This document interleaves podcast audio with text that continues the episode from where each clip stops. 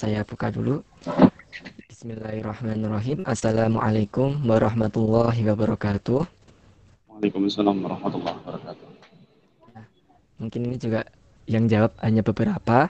Ini aku uh, sekalian pantun juga. Uh, melatih kuntum di rumah si Mamat, mawar mekat di rumah Susiwi. Karena jawab salamnya kurang semangat, baiknya aku ulangi sekali lagi. Assalamualaikum warahmatullahi wabarakatuh. Waalaikumsalam warahmatullahi wabarakatuh. Waalaikumsalam warahmatullahi wabarakatuh. Waalaikumsalam warahmatullahi Sayyidina wa maulana Muhammadin wa ala alihi wa sahbihi ajmain. Rabbi wa yassirli amri wa lulutata min lisani qawli. Yang pertama-tama marilah kita ucapkan puja dan puji syukur kehadirat Allah Subhanahu wa taala yang telah melimpahkan rahmat, taufik, hidayah dan inayahnya kepada kita semua. Sehingga kita dapat berkumpul bersama untuk menghadiri acara kelas bisnis pagi hari ini dalam keadaan sehat walafiat. Amin amin ya rabbal alamin. Salawat dari salam semoga tetap terlimpahkan kepada junjungan, uh, junjungan kita Nabi Agung Nabi Muhammad Sallallahu Alaihi Wasallam beserta keluarga dan para sahabatnya. Mudah-mudahan kita semua mendapatkan syafaatnya pula di yaumil kiamah nanti. Amin amin ya rabbal alamin. Ya, uh, sebelum kita memulai acara pada pagi hari ini, mungkin saya ingin bertanya kabar-kabar terlebih dahulu ke teman-teman atau mungkin audiens yang sudah hadir pada kelas bisnis pada pagi hari ini. Mungkin dari teman-teman semuanya gimana nih kabarnya? Baik-baik aja kan?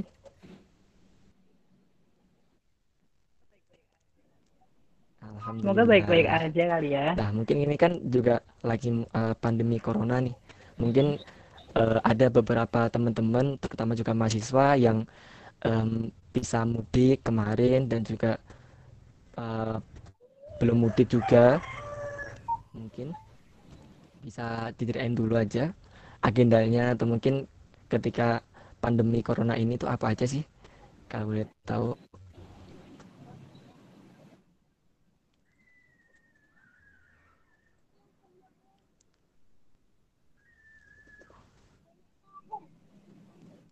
Oke, mungkin uh, teman-teman juga uh, karena ini waktunya sudah lewat beberapa menit dan mungkin juga nanti kalau misal teman-teman cerita nanti bisa cerita di tengah-tengah acara aja. Nah, uh, langsung aja uh, perkenankan perkenalkanlah saya di sini Nama saya Wildan, selaku pembawa acara sekaligus moderator untuk membacakan susunan pada acara pada pagi hari ini. Yang pertama yaitu adalah pembukaan, dilanjutkan dengan pembacaan sekilas CV narasumber. Yang ketiga adalah acara inti yaitu pemaparan materi. Yang keempat adalah dibukakan tanya uh, sesi tanya jawab dan yang kelima adalah penutup. Uh, untuk mempersingkat waktu, marilah kita awali acara pada pagi hari ini dengan bacaan umul kitab dengan harapan semoga acara kita pada pagi hari ini berjalan dengan baik dan lancar tanpa ada halangan suatu apa pun. Ala hadirin nasta'i wa ala kulli niyatin salihah ila hadratin Nabi Mustafa Sayyidina Muhammadin sallallahu alaihi wasallam laumul fatihah.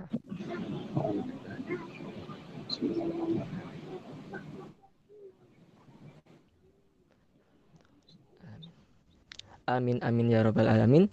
Terima kasih. Semoga dengan bacaan tadi kita semua diberi semangat untuk dapat melanjutkan acara ini dengan lancar hingga akhir nanti. Amin amin ya rabbal alamin. Lanjutkan acara yang kedua yaitu pembacaan sekilas mengenai CV narasumber pada pagi hari ini yaitu Mas Eko Rusli. Mas Eko Rusli, beliau menjadi ketua harian LKMNU. Selain itu juga beliau merupakan seorang entrepreneur dan pengusaha. Nah, pengusaha uh, beliau juga uh, di Jakarta membuka usaha warung belut sate kelinci dan berdiri sejak 2010.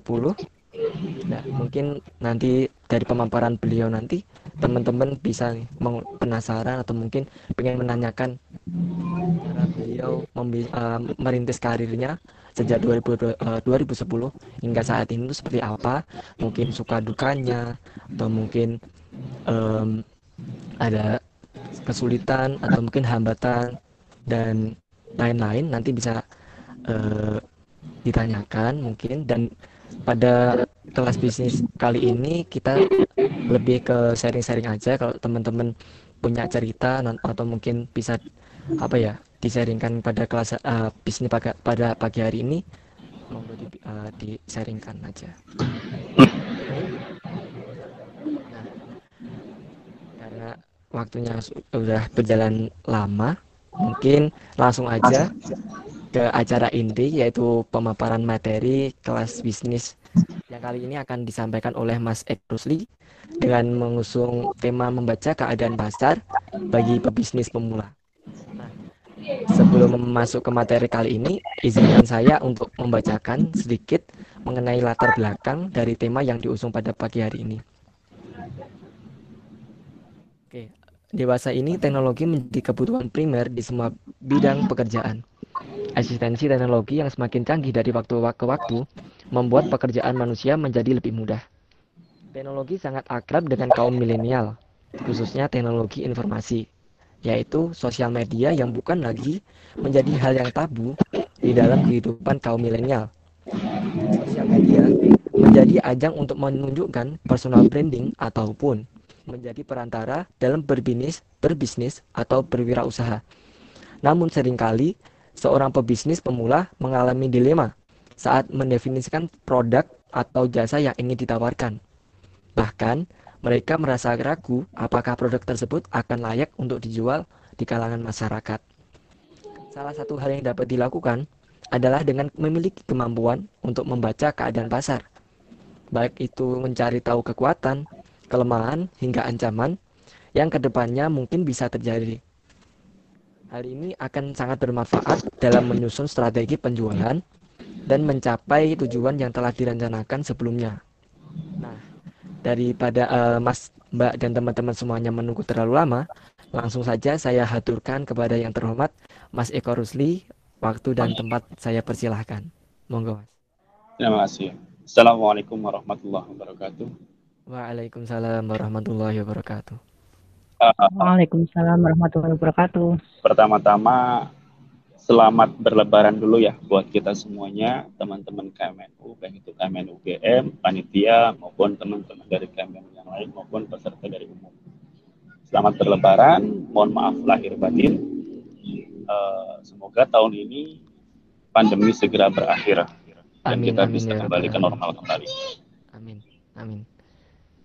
Oke, langsung saja uh, mungkin uh, saya lebih senang uh, menyebutnya ini kongko ya, kongko online gitu. Khas KMN itu kita menyebutnya dari dulu itu kongko. Mudah-mudahan diskusi kali ini bukan hanya sekedar uh, diskusi online, tapi kemudian nanti akan di uh, banyak hal yang kita bisa dapatkan bersama. Kita belajar bareng bagaimana sih melihat kondisi pasar saat ini, kondisi market, kondisi ekonomi saat ini, sehingga kita bisa uh, ya ber adaptasi dengan kondisi yang baru. Sebelum kita memulai ke inti, saya mungkin akan sedikit sekilas uh, menyampaikan. Selain saya juga apa berwirausaha, saya juga uh, saat ini masih bekerja di lembaga keuangan. Jadi paling tidak saya juga bisa melihat beberapa kondisi uh, market saat ini dari sisi beberapa usaha-usaha yang lain. Jadi kita bisa belajar dari sana. Nah, dari saya awali dengan kenapa sih mesti berbisnis gitu kan? Kenapa sih kita mesti memiliki usaha? Kenapa kita harus berwirausaha?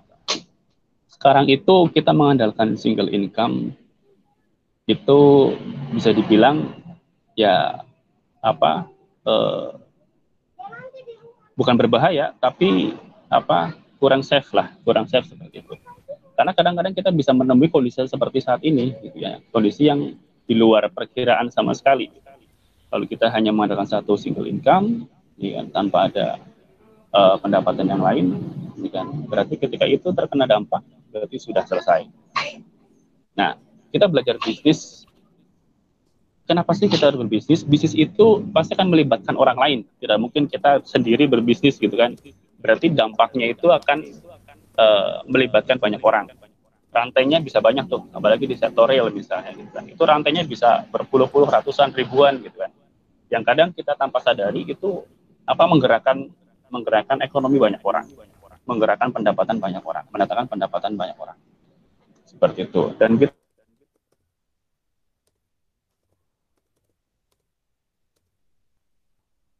kan dari kecil beliau sudah uh, berbisnis. Kita ngomong kita ngomong uh, apa belajar dari beliau. Beliau sudah mulai berdagang dari umur 12 tahun.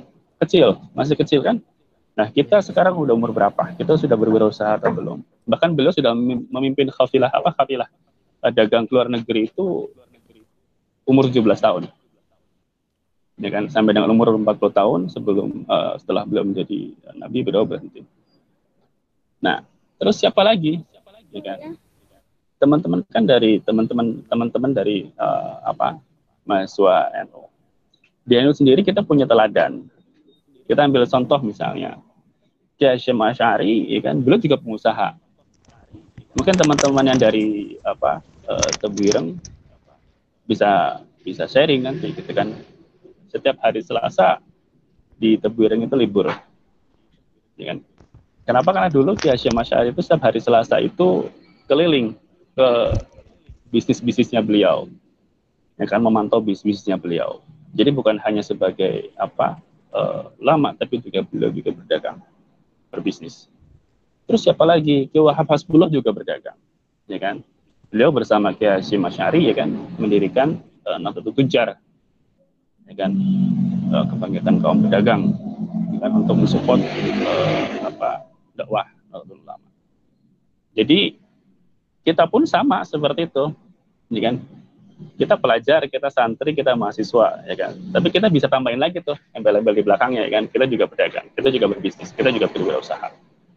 Uh, berwirausaha, berbisnis tidak harus berdagang, banyak hal, ya kan? Termasuk teman-teman ketika dia berdikari, berdikari secara apa uh, pertanian itu juga berbisnis berdikari di bidang pertukangan itu juga berbisnis itu kenapa dulu di uh, apa Tebuireng ketika revolusi gitu kan revolusi uh, renovasi lah uh, pembaharuan pembaharuan uh, apa pondok pesantren itu ada ada madrasah apa uh, kewirausahaan pedagang ya kan madrasah uh, petani bertani dan apa madrasah pertukangan. Jadi kita udah diawali dari dulu itu sudah seperti itu, ya kan? Dari ulama-ulama kita pun mencontohkan bahwa kita meneladankan kepada kita supaya kita tuh berbisnis. Dan itu akan menggerakkan bukan hanya menggerakkan ekonomi keluarga, tapi ekonomi orang-orang di sekitar kita, orang-orang yang memang berapa ikut dalam rantai bisnis kita. Terus eh, berikutnya kita ngomong ke kondisi saat ini kita ngomong market. Market itu terdiri dari tiga uh, sisi.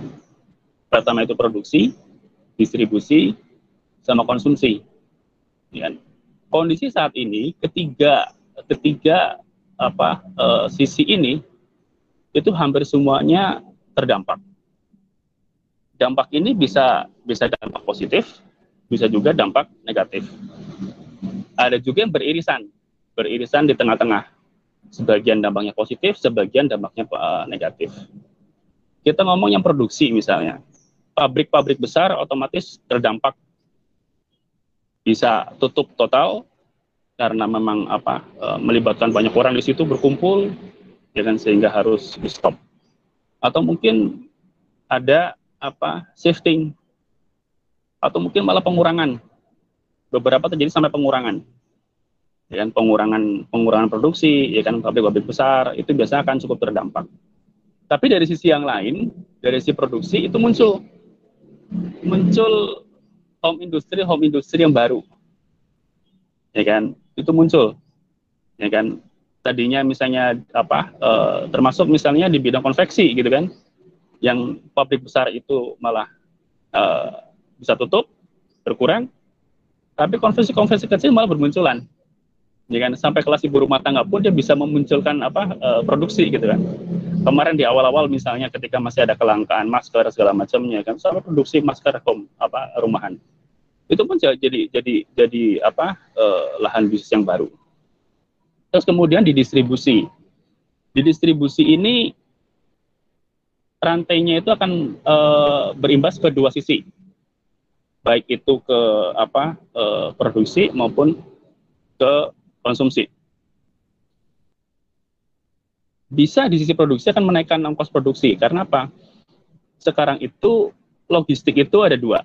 Logistik yang dia melibatkan uh, transportasi massal seperti misalnya kereta gitu ya atau mungkin eh, perusahaan-perusahaan uh, transportasi kayak pemerintahan ke Damri ataupun yang lain itu cukup terdampak cukup terdampak dan beberapa sudah menaikkan tarif dan otomatis itu akan me, apa, menaikkan biaya produksi uh, barang barang dan jasa.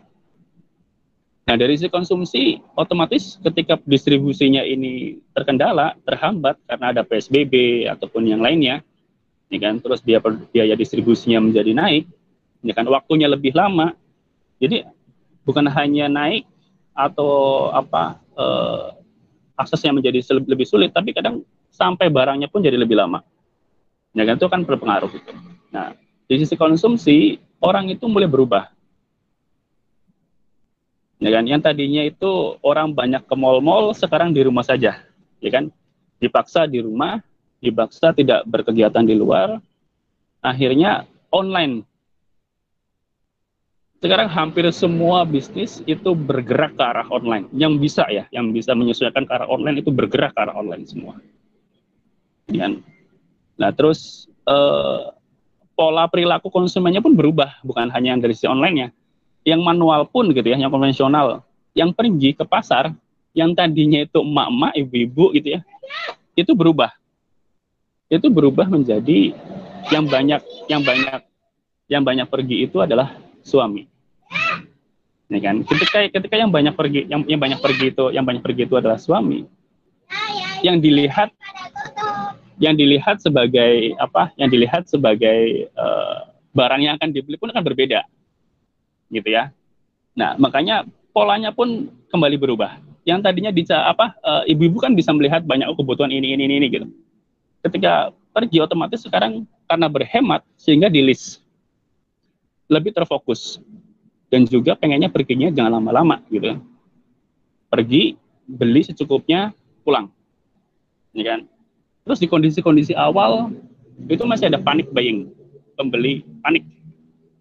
Pembeli panik. Apa aja dibeli pokoknya berhubungan dengan ke apa uh, sanitizer gitu ya. Berhubungan dengan uh, suplemen vitamin semua beli. Panik buying. Ya kan? Terus menimbun. Ya kan? Beberapa menimbun. Gitu. Nah, terus ada juga yang terus apa e, kembali lagi dari sisi produsen itu menaikkan harganya berlipat-lipat. Nah itu kondisi yang kita kita sebenarnya sudah e, melewati masa itu. Masa itu terjadi di awal-awal Maret gitu ya, awal-awal Maret, awal Maret, April awal gitu itu masih banyak terjadi seperti itu. Tapi sekarang kondisinya sudah mulai berubah, sudah mulai berubah, sudah mulai berubah di mana uh, dari ketiga sisi ini itu sudah menyesuaikan, menyesuaikan dengan kondisi pandemi saat ini. Ya kan kebijakan-kebijakan dari pemerintah seperti apa, ya kan uh, pola konsumsi dari masyarakat itu seperti apa. Jadi bahkan bukan hanya industri yang kecil gitu ya, mikro, tapi sampai ke perusahaan-perusahaan besar ya, raksasa, multinasional gitu ya. Itu pun bergerak mengikuti ini. Terus bedanya apa? Bedanya apa antara Eh, perusahaan-perusahaan yang besar dengan perusahaan mikro gitu ya, yang kecil uh, dalam dalam mengikuti uh, dalam adaptasi terhadap kondisi ini. Perusahaan raksasa, perusahaan besar dengan perusahaan uh, mikro itu bergeraknya pasti berbeda ketika melihat uh, apa uh, kondisi corona saat ini, pandemi saat ini. Perusahaan besar itu akan lebih sulit akan lebih sulit untuk bergerak, akan lebih sulit untuk uh, beradaptasi. Kenapa? Itu melibatkan banyak orang, melibatkan banyak orang, melibatkan banyak divisi, melibatkan banyak negara bahkan ya kan dari jarak, ya kan. Terus uh, bagi mereka perusahaan-perusahaan besar biasanya ada serikat pekerja, ya kan di mana setiap kebijakan, setiap perubahan itu biasa muncul pertentangan, muncul uh, apa diskusi-diskusi dulu, baru ada keputusan bisa dijalankan. Tapi kalau perusahaan mikro kecil, yang perseorangan gitu ya, udah aman. Kita mau apa? Jalankan besok, jalan besok. gitu kan? Uh, bergeraknya lebih luas. Bergeraknya lebih luas bergeraknya lebih luas. Jadi harusnya lebih tough. Di kondisi-kondisi pandemi seperti ini justru perusahaan-perusahaan kecil perusahaan mikro itu akan lebih tough. Akan lebih mudah untuk beradaptasi. Ya kan? bahkan kemudian banyak ide-ide kreatif. Banyak ide kreatif yang kemudian uh, berantai itu berantai memunculkan ide-ide bisnis yang kemudian memunculkan ide bisnis yang lain dari rantai-rantai ide-ide tersebut. Makanya kepada teman-teman di sini pun ya kan, uh, ayo munculkan ide-ide untuk uh, berbisnis, melihat setiap peluang yang ada untuk kemudian kita jadikan sebagai ladang bisnis. Nah, terus bagaimana sih kita apa uh, mempersiapkan itu gitu kan? Ya biasakan kita biasakan biasakan dari kita ya kan? Biasakan dari kita untuk melihat apa pun. Jadi latih otak kita ya kan? Perintahkan kepada mata dan tangan ya kan? Ketika mata itu melihat sesuatu melihat barang ya kan? Itu otak langsung mikir ini bisa jadi bisa apa tangan memegang sesuatu ini bisa jadi bisa apa tapi yang bermanfaat ya bisnis yang bermanfaat Oke. Nah, sekarang kondisinya adalah beberapa perusahaan besar itu sampai kolaps. Sampai kolaps. Ya kan? Ada yang benar-benar merumahkan semua karyawannya, ya kan, tutup gitu kan. Karena udah nggak udah udah udah udah nggak bisa uh, bertahan gitu. Akhirnya tutup pilot atau merumahkan tapi tanpa digaji. Itu juga ada. Banyak biasanya di di industri horeca ya. Hotel restoran restoran yang berbasis mall. Kalau restoran yang yang yang di luar mall itu masih bisa bertahan. Tapi kalau yang berbasis mall di, di kondisi kemarin misalnya apa harus uh, tutup mallnya otomatis akan tutup. Ya kan? Dan kafe horeca eh, hotel restoran kafe.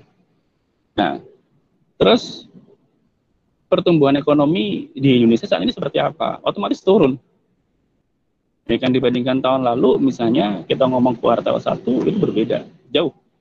Hampir setengahnya. Tahun lalu misalnya di kuartal satu 5,1, ya kan sekarang baru 2,97, 97 sorry, 2,97 Nah, dan bahkan Bank Indonesia sendiri itu memprediksi bahwa pertumbuhan ekonomi sampai dengan akhir 2020, ya kan, itu akan di bawah 2,3 persen ya kan? Tapi sisi positifnya apa? Kita masih positif. Kenapa? Karena di Indonesia itu, ya kan, masyarakatnya itu konsumtif. Ya kan, dari sisi lain, dari sisi lain, ya kan, kita tanah tanah kita tanah yang subur.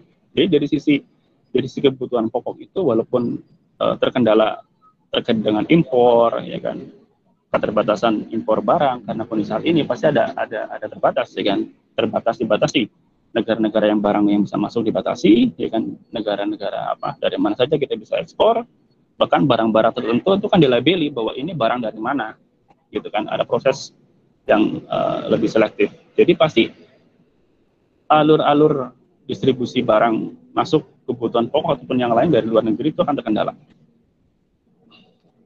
Nah, yang paling banyak terdampak dari sini adalah teman-teman yang memang dia memulai bisnisnya adalah yang uh, main bisnisnya adalah uh, barang importir itu pasti akan terpukul sekali.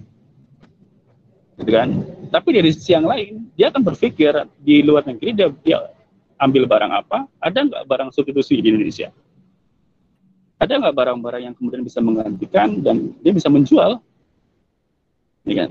Jadi saat ini itu akhirnya produksi-produksi lokal, produksi-produksi dalam negeri itu mereka akan jual karena mereka udah biasa jual impor barang, mereka jual, mereka punya market, mereka punya pasar, ya kan? Bagaimana supaya bertahan? Mereka ambil barang dari lokal. Seperti itu. Nah terus uh, untuk mengantisipasi kondisi saat ini seperti apa? Ya kan? Ya kita harus mitigasi kita harus mitigasi mitigasi uh, risiko bagaimana cara melakukan mitigasi risiko banyak hal misalnya contohnya misalnya kalau untuk perusahaan besar harus uh, melakukan perubahan perubahannya bisa dua bisa radikal ya kan bisa moderat.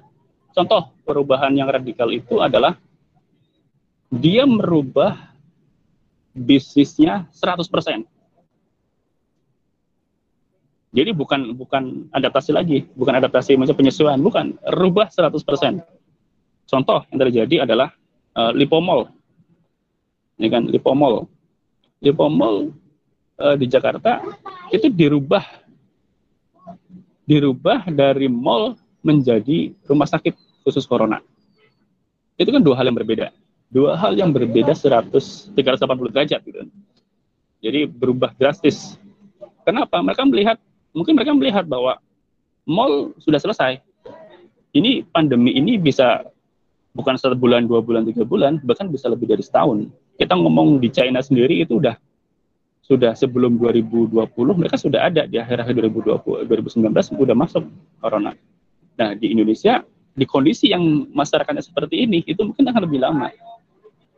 Terus daripada mempertahankan uh, core industri yang lama ya dari mallnya gitu kan, berarti harus dirubah. Rubahnya apa? Drastis. Ke kesehatan yang memang di kondisi pandemi ini pasti kesehatan akan naik. Industri kesehatan akan naik. Terus yang moderat yang moderat itu seperti apa? Yang moderat itu seperti contohnya perusahaan besar ya kita ngomong yang perusahaan besar yang moderat adalah uh, eh, KFC. KFC kemarin saya sempat kaget juga ternyata di samping rumah saya juga itu apa Pizza Hut sama ya KFC Pizza Hut. Itu sampai turun ke jalan. Ini kan. Mereka buka outlet di pinggir jalan. Pizza Hut sampai apa uh, motor deliverynya motor deliverynya itu digunakan untuk menjemput pasar. Ya kan mereka jajakan barangnya ya kan di pinggir jalan untuk me menggrab pasar yang langsung ke ke konsumen. Jadi perubahan-perubahan itu pasti menyesuaikan itu pasti. Untuk apa? Untuk bisa bertahan untuk bisa bertahan paling tidak kalau sekarang itu kalau perusahaan-perusahaan yang sudah existing gitu kan bisnis yang sudah existing pikirannya dua. Mungkin untuk berkembang untuk apa uh, melebarkan atau meningkatkan bisnisnya mungkin butuh butuh uh, bukan prioritas gitu bukan prioritas lagi. Prioritas yang utama sekarang adalah bagaimana caranya bisa bertahan. Ya kan? Bertahan minimal sama. Ya kan? Atau minimal tidak ada karyawan dikurangi kan tidak ada karyawan yang dikurangi. Nah yang dilakukan apa? Otomatis banyak efisiensi. Efisiensi tadi uh, apa uh, bagaimana caranya bisa menjemput pasar, menjemput konsumen.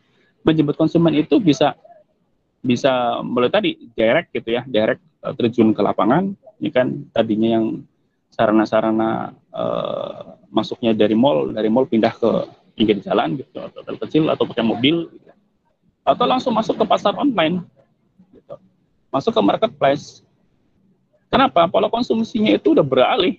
Sekarang bisa dibilang 70 persen, ya kan kurang lebih itu masuk ke online orang. Gitu. Kemudahan-kemudahan online itu dimanfaatkan. Harus otomatis harus bergerak ke sana.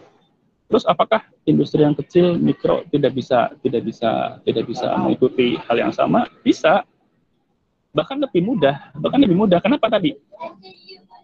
Usaha-usaha mikro, bisnis mikro, ya kan, perorangan itu kan lebih mudah beradaptasi. Jadi keluasan-keluasan itu yang harus kita manfaatkan. Oh dicoba seperti ini nggak berhasil, ya udah kita rubah lagi. Hari ini uh, idenya A diterapkan kurang berhasil, seminggu kurang berhasil, langsung rubah. Itu kan lebih lebih mudah bergerak. Tapi kalau perusahaan besar itu kan melibatkan banyak orang tadi, itu kan butuh waktu. Gitu.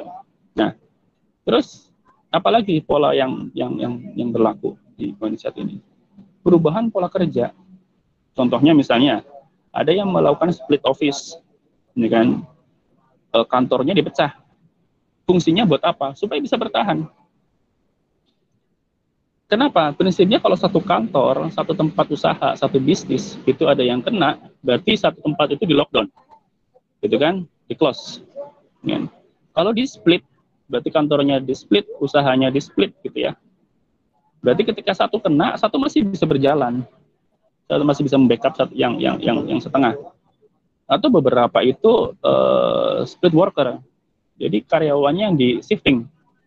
ya kan ada yang WFO, uh, WFO ya kan uh, work from office, ada yang WFH yang bekerja dari rumah ya kan bergantian ya kan dan nggak boleh bertemu gitu kan ada beberapa seperti itu ya terus uh, berhemat.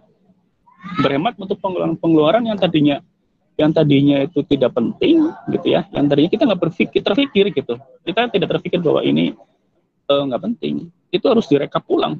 Dirinci ulang. Wajib gitu. Jadi pengeluaran-pengeluaran rutin pengeluaran harian pengeluaran produksi distribusi ya kan? Itu harus dirinci ulang mana yang bisa diefisiensikan mana yang bisa dihilangkan. Dari sisi produksi seperti apa? Kalau dari sisi produksi berarti apa? Mulai dipilih produk-produk apa yang uh, terlemah. Produk terlemah yang dimiliki. Produk terlemah yang dimiliki ya berarti harus dievaluasi. Harus dievaluasi entah itu dikurangi produksinya atau bahkan di stop lihat efeknya seperti apa. Kalau memang harus di stop stop dan terus kuatkan yang paling uh, kuat gitu kuatin yang yang yang, yang kuat gitu jadi uh, pilihan-pilihannya banyak. Kita bisa kita bisa kita bisa mengikuti itu. Tapi yang paling penting adalah ikuti protokol, ikuti protokol pemerintah, ya kan? Karena kalau apa pun gitu ya, kita mau melakukan inovasi apa pun, tapi kalau ternyata terus bertentangan dengan protokol pemerintah, ya kan akhirnya di close, ya kan ditutup, gitu kan? Nah itu efeknya lebih lebih lebih jauh. Nah, yang kemudian yang lebih penting lagi adalah menyadarkan setiap personil, menyadarkan setiap personil di bisnis kita, di rantai bisnis kita, ya kan, supaya uh, mengikuti protokol COVID ini sehingga tidak ada yang terdampak. Gitu. Karena rantainya itu kan akan mengikuti. Contoh kita ambil barang dari si A, eh, ternyata si A itu terkena, ya kan. Oh, oh apa barangnya ke kita, berarti kan akan terdampak juga gitu. Ya kan? Terus atau kalau misalnya satu, salah satu karyawan kita, ya kan, dia tidak tidak uh, tidak abai lah, lalai gitu misalnya gitu. Ah gampang kok gini mah, udah yang yang kena kena aja gitu kan. Itu juga eh, nggak bisa seperti itu, ya kan? Karena dia bekerja, bekerja di tempat eh, di tempat bisnis kita misalnya gitu. Itu kan berdampak, akan berdampak ke, ke tim gitu. Ya. Begitu tutup, tutup semuanya. Contoh misalnya kita ngomong bisnis kuliner. Ketika salah satu karyawan yang kena, ya kan, itu rantainya bukan hanya warung itu yang kena, ya kan, tapi sampai uh, supplier bahan baku, ya kan, supplier bahan baku, orang yang mendistribusikan, ya kan, orang yang menjadi resellernya misalnya gitu kan ya, itu akan terdampak semuanya. Itu rantainya banyak. Jadi menyadarkan orang bahwa setiap personil itu di rantai bisnis mana pun, ya kan, itu penting. Di kondisi saat ini itu penting. Dan memiliki peran masing-masing untuk uh, apa menjaga supaya bisnis ini tetap survive gitu. Jadi tidak boleh kita egois, tidak boleh kita melihat bahwa oh apa kalau saya kena ya udah nggak apa-apa saya ini ya kan enggak itu kan berdampak ke yang lain oke terus eh, bagaimana sih kalau teman-teman misalnya apa eh, bagi teman-teman yang misalnya belum memiliki usaha gitu ya. Jadi kan kita ngomong kita ngomong yang teman-teman yang sudah apa memiliki usaha. Terus bagaimana dengan teman-teman yang belum memiliki usaha dan mau memu mau memulai usaha, gitu kan? pilihannya pasti memilih pilih di kondisi saat ini ya kita mau di kondisi saat ini berarti pilih sektor yang terdampak positif ya kita bisa rekap mana sih sektor-sektor yang terdampak positif gitu kan misalnya apa uh, bahan baku bahan baku bahan kebutuhan pokok gitu kan itu pasti akan akan akan tumbuh. Ya kan bahan pokok misalnya logistik ya logistik. Misalnya kita mungkin bisa ambil franchise ataupun yang lain yang sudah yang sudah yang sudah survive gitu kan. Terus juga apa uh, online bisnis gitu ya. Entah itu yang masuk ke marketplace ataupun yang lain atau bahkan kursus online dan lain-lain. Ya kan. Nah terus uh, bagi yang sudah bagi yang sambil bekerja ya kan itu seperti apa kan ada nih misalnya Soalnya saya juga sama, saya juga sambil bekerja gitu kan, masih bekerja juga, tapi memiliki usaha juga gitu kan. Terus teman-teman yang sekarang juga uh, sedang bekerja juga, ya kan, entah itu di pemerintahan ataupun di sektor swasta. Terus bagaimana caranya supaya bisa berbisnis, gitu kan? Pertama, pilih bisnis ataupun produk yang digemari oleh orang banyak. Masal, disukai orang banyak dan bertahan lama. Karena kita ngomong lihat beberapa waktu terakhir misalnya ada berapa yang produk-produk dari negara lain gitu ya kayak Thailand Thailand gitu banyak kan yang uh, apa uh, kita ngomong kalau bahasa Jawa ini berbinyar jadi apa hebohnya itu sekilat sekilas. Boleh saja nggak masalah. Tapi ambil momennya sudah diantisipasi di awal bahwa uh, kalau pengen masuk ya udah siap-siap jangan boleh lama-lama. Itu saatnya udah udah mulai turun udah stop stop ganti yang lain. Tapi harus perhitungkan sisi untung ruginya gitu. tapi kalau teman-teman yang tadi yang apa uh, yang sambil bekerja gitu ya yang paling simpel ambil ambil franchise. Kenapa franchise? Ya teman-teman gak usah repot repot-repot lagi mengenai manajemennya manajemennya sudah ada. Manajemennya sudah ada ya kan? Eh, teman-teman untuk riset pasarnya sudah ada ya kan? Konsumennya sudah ada tinggal melihat dari uh, lokasi teman-teman seperti apa dianalisa. Itu kan lebih itu kan lebih lebih simpel ya kan? Terus tadi yang yang yang eh, produk-produk yang disukai orang banyak dari semua level. Misalnya kalau di kuliner ayam. Ataupun uh, apa uh, minuman. Nah terus bagi yang mau terjun ke startup misalnya kita ngomong teman-teman kan sekarang zamannya startup gitu kan. Berbasis aplikasi gitu kan. Terus online gitu kan. Terus teman-teman mau terjun ke sana seperti apa? Apakah harus modal besar? Enggak enggak juga. Terus yang berkembang pesat saat ini apa? Ya aplikasi-aplikasi atau startup-startup yang berbasis uh, ke distribusi barang ke distribusi barang ya, termasuk uh, bukan fintech lagi ya fintech sekarang justru lagi lagi lagi lagi terdampak cukup serius ya kan lebih ke yang distribusi barang, bahan-bahan baku, bahan-bahan pokok, ya kan, kebutuhan rumah tangga, ya kan. Marketplace seperti itu yang sekarang itu sedang berkembang. Atau yang bahkan jemput bola, ya kan, jemput bola menghubungkan antara petani, peternak dengan konsumen langsung, misalnya itu lagi berkembang. Nah, terus kalau pengen memulai itu seperti apa? Jadi yang pertama adalah buat roadmap buat roadmap dengan dengan clear, dengan jelas tahapan mana yang mau di yang tahapan-tahapan uh, skala prioritasnya itu apa. Ya kan? Dan kemudian sesuaikan dengan budget. Budget kita berapa sih? Ya kan? Apakah di tahap awal itu harus sempurna? Enggak harus. Tahap awal seperti apa? Ya minimal kita udah bisa jualan gitu kan. Minimal kita bisa jualan dulu. Dari situ bertahap ketika ada pemasukan, berputaran ya kan? Sudah melihat melihat dari apa melihat dari uh, respon pasar seperti apa baru ada perbaikan-perbaikan evaluasi. Uh, syukur-syukur bisa apa uh, tujuannya adalah menarik uh, investor supaya menambah modal. Seperti itu. Nah terus uh, gimana sih kalau kalau saya bilang prinsip gitu prinsip prinsip untuk uh, memulai uh, bisnis itu seperti apa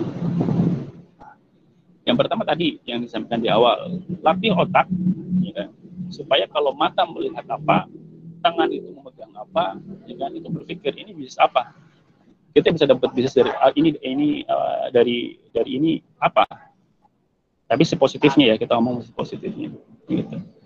Bukan semuanya harus dibisnisin, nggak nggak nggak seperti itu juga gitu. Tapi paling tidak sisi positifnya adalah kita melihat sesuatu itu, wah ini bisa loh lebih bermanfaat kalau seperti ini. Oh ini loh bisa mendatangkan efek positif seperti ini kalau misalnya dimanfaatkan dengan baik.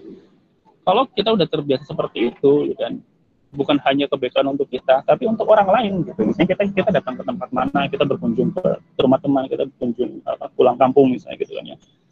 Kita melihat potensi-potensi di wilayah kita, di daerah kita, kita bisa mengedukasi mereka bahwa ini bisa loh jadi jadi lahan bisnis gitu kan. Yang simpel contohnya misalnya, yang berhubungan dengan uh, tempat saya misalnya gitu ya. ya. Saya aslinya Cilacap, saya dari Cilacap, barang-barang kebutuhan pokok di tempat saya, saya ambil dari Cilacap. Ya kan? Dibandingkan Jakarta, selisihnya cukup besar. Ya kan, keuntungan bagi kita, bagi tempat saya, saya dapat harga yang kompetitif, dan saya bisa lempar ke pasar lagi sebagian. Gitu kan. Sehingga apa? Uh, jadi efisiensi juga tambahan pemasukan. Efeknya apa lagi? Ya kan? Uang itu akan mengalir dari sektor surplus ya di Jakarta ke daerah kecil aja, daerah saya. Ya gitu. Itu itu memindahkan tuh uang dari dari uh, apa sektor surplus ke mungkin di tempat saya masih minus gitu. Nah, jadi itu akan itu akan uh, berdampak cukup besar. Gitu. Itu hal yang simpel, itu bisa diaplikasikan ke hal-hal lain yang lebih besar. Gitu. Terus kalau ada ide bisnis, ya kan? Kalau sudah ada ide bisnis, ya kan? Jangan lama-lama, langsung kerjain. Jangan terlalu banyak mikir. Mikirnya nanti kalau udah jalan. Kalau terlalu banyak mikir sebelum jalan, akhirnya nggak jalan. Ya kan? Nah, kebanyakan orang itu, kebanyakan orang itu ketika mau memulai bisnis, ide bisnis belum dijalankan, udah evaluasi duluan. Jadi evaluasi di awal sebelum berjalan. Bagaimana mau evaluasi? Orang jalannya jalan aja belum gitu kan? Tapi udah melakukan evaluasi itu kesalahan. Kalau bagi saya itu kesalahan. Kenapa kenapa kenapa kenapa kesalahan? Karena seperti ini. Orangnya sama idenya sama. Tempatnya beda.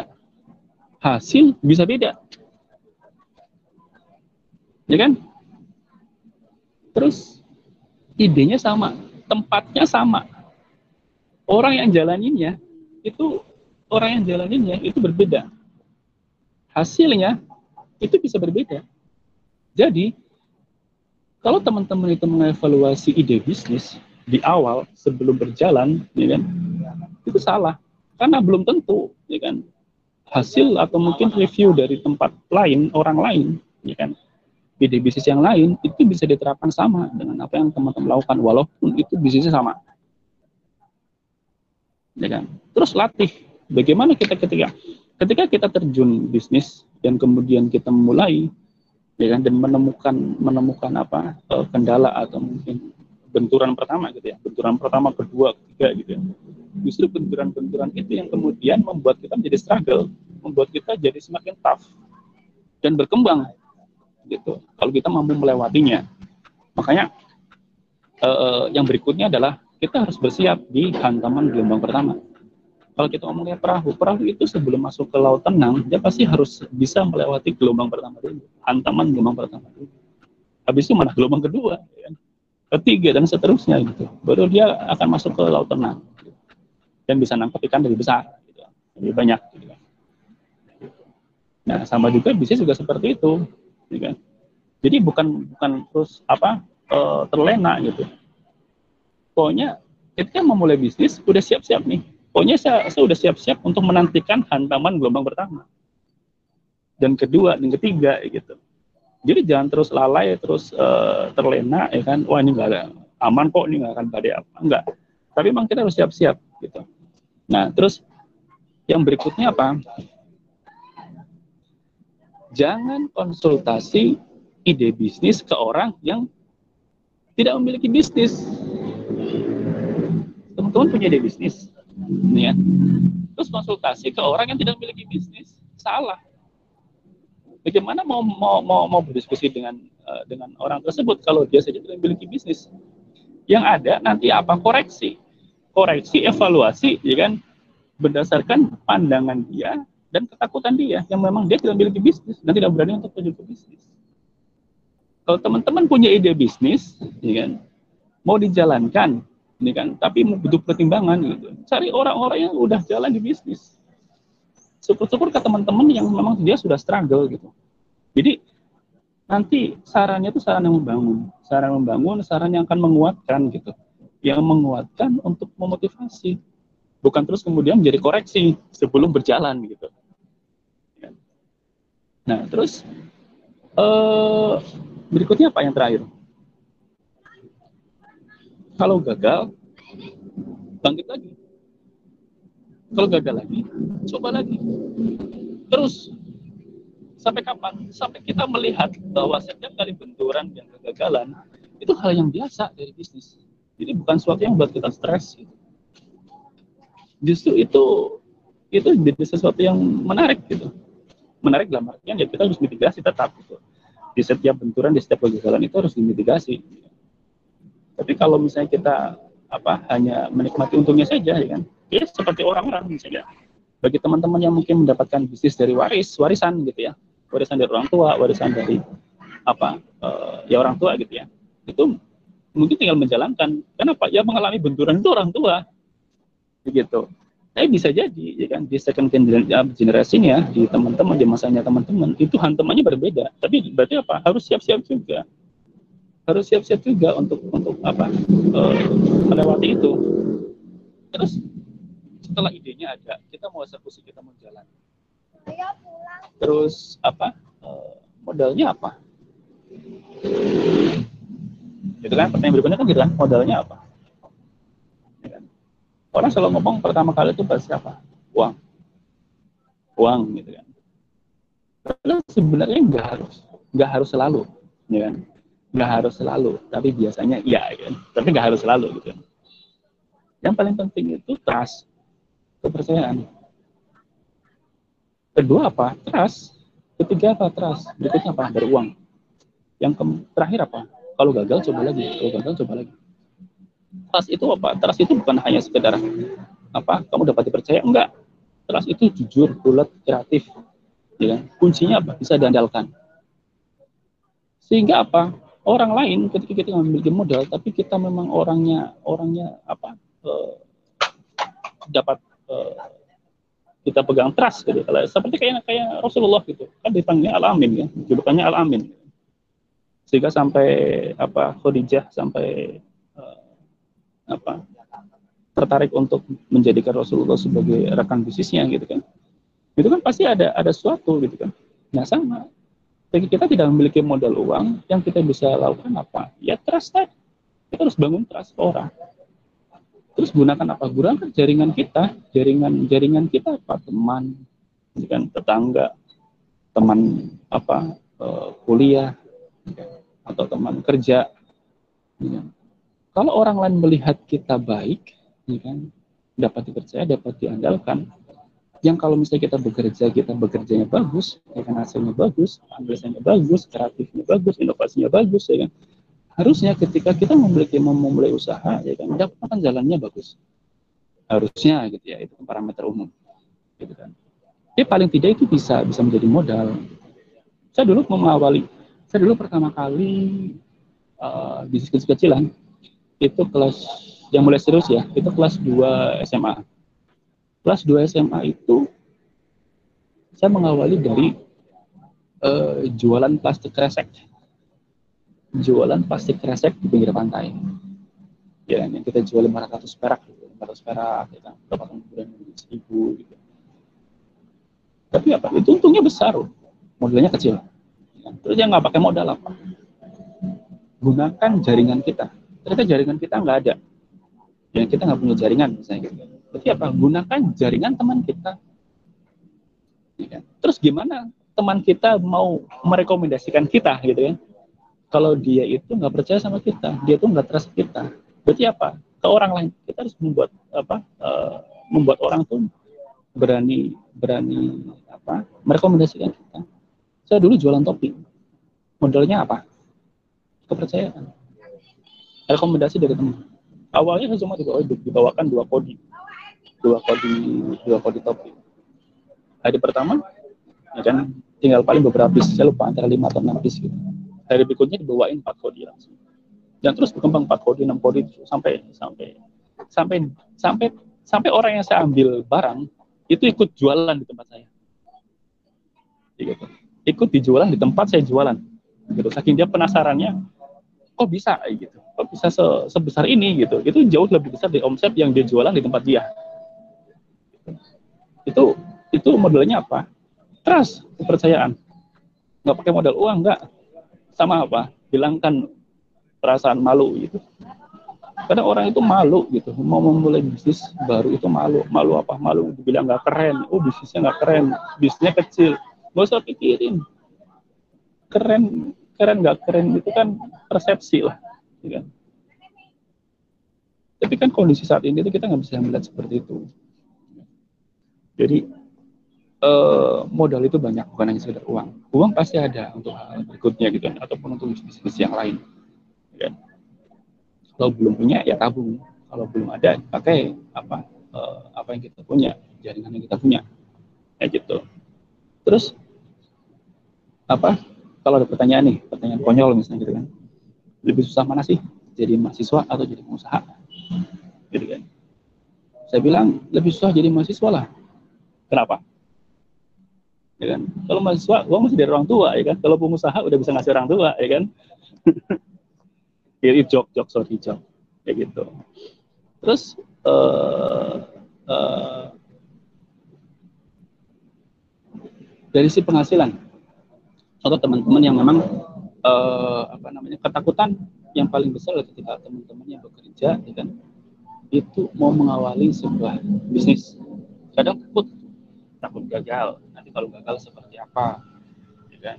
Uh, nanti kalau misalnya uh, sambil dagang sambil usaha jalan berusaha yang lain nanti pekerjaan terganggu ya kan? Berarti kan sebenarnya bukan masalah di usahanya bukan masalah di, di bisnisnya tapi yang jadi masalah siapa? Personnya orangnya. Ya kan? Bagaimana caranya ketika dia pengen mengkombinasikan misalnya teman-teman yang sambil bekerja misalnya gitu kan? Kerjanya bagus ya kan? Usahanya bagus ya kan? Di kantor dia dipercaya karirnya naik bisnisnya jalan. Bisa bisa. Kayak gitu. Nah terus uh, kenapa tantangannya selalu sampaikan ke teman-teman ketika ketika apa dia juga sambil dia hanya single income eh, bekerja misalnya. Kalau bekerja itu penghasilan terukur. Mau setahun dua tahun tiga tahun empat tahun sampai sepuluh tahun pun kita ngomong dari segi inflasi misalnya kita kenaikan gaji sekian setiap tahun ya, terukur mau dapat uang berapa uang berapa Jadi kalau teman-teman itu berbisnis ya kan pengkalinya pengkali penghasilan teman-teman. Itu teman-teman yang menentukan sendiri. Pengkalinya apa? Inovasi, kerja keras lebih, effort lebih, dan lain-lain. Ya gitu. Apa? Uh, kurang lebih, kurang lebih uh, seperti. Mungkin kalau misalnya apa ada ada, ada tambahan dari teman-teman, ada pertanyaan, kita bisa bahas. Terima kasih.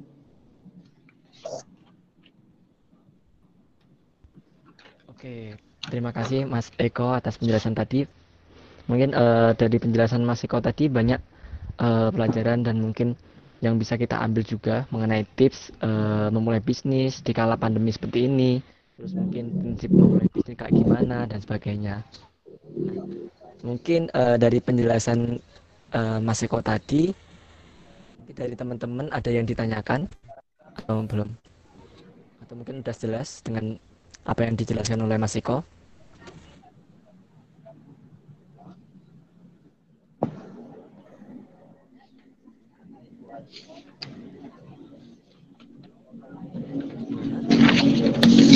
Oh ya, saya menambahkan dulu sedikit. Teman-teman yang misalnya teman-teman yang misalnya mau memulai bisnis uh, kecil misalnya kayak kuliner, uh, konveksi, gitu kan, atau berbasis online gitu ya. Itu sekarang manfaat kita bisa memanfaatkan banyak hal ya kan? Kita bisa masuk ke apa pasar online dari entah itu yang dari apa ojek-ojek online untuk dimasukkan kalau misalnya kuliner bisa masuk ke sana kita bisa masukkan ke marketplace ya kan. Kita juga bisa masukkan ke apa Google Maps ya kan. Supaya bisnis kita lokasi bisnis kita juga bisa dilihat banyak. Sebenarnya tipsnya banyak. Bagaimana sih caranya supaya kita bisnis kita ya kan tempat usaha kita itu bisa dilihat oleh orang banyak. Bisnis kita mudah dicari oleh orang. Bisnis kita menjadi uh, apa uh, bisnis yang sering dilihat orang lah dari sisi media online gitu kan. Itu tipsnya banyak. Ya kan salah satunya adalah gunakan nama yang sederhana. Gunakan nama yang sederhana gunakan nama produk kita yang sederhana. Kalau kita mencantumkan di media online ya kan cantumkan nama yang itu paling mudah dicari orang gitu. Dan yang paling sering dicari orang surveinya dari mana? Kita bisa manfaatkan banyak banyak banyak aplikasi baik itu misalnya Google Keyword ya kan atau mungkin apa uh, seperti kayak Keyword Tools ataupun yang lainnya atau mungkin kayak misalnya di Tokopedia atau yang tempat yang lain itu bahkan sudah ada bahwa uh, barang ini paling sering banyak dicari ya. atau mungkin nama-nama kata-kata yang paling banyak dicari digunakan orang untuk mencari barang kita bisa gunakan itu. Begitu. Kurang lebih seperti itu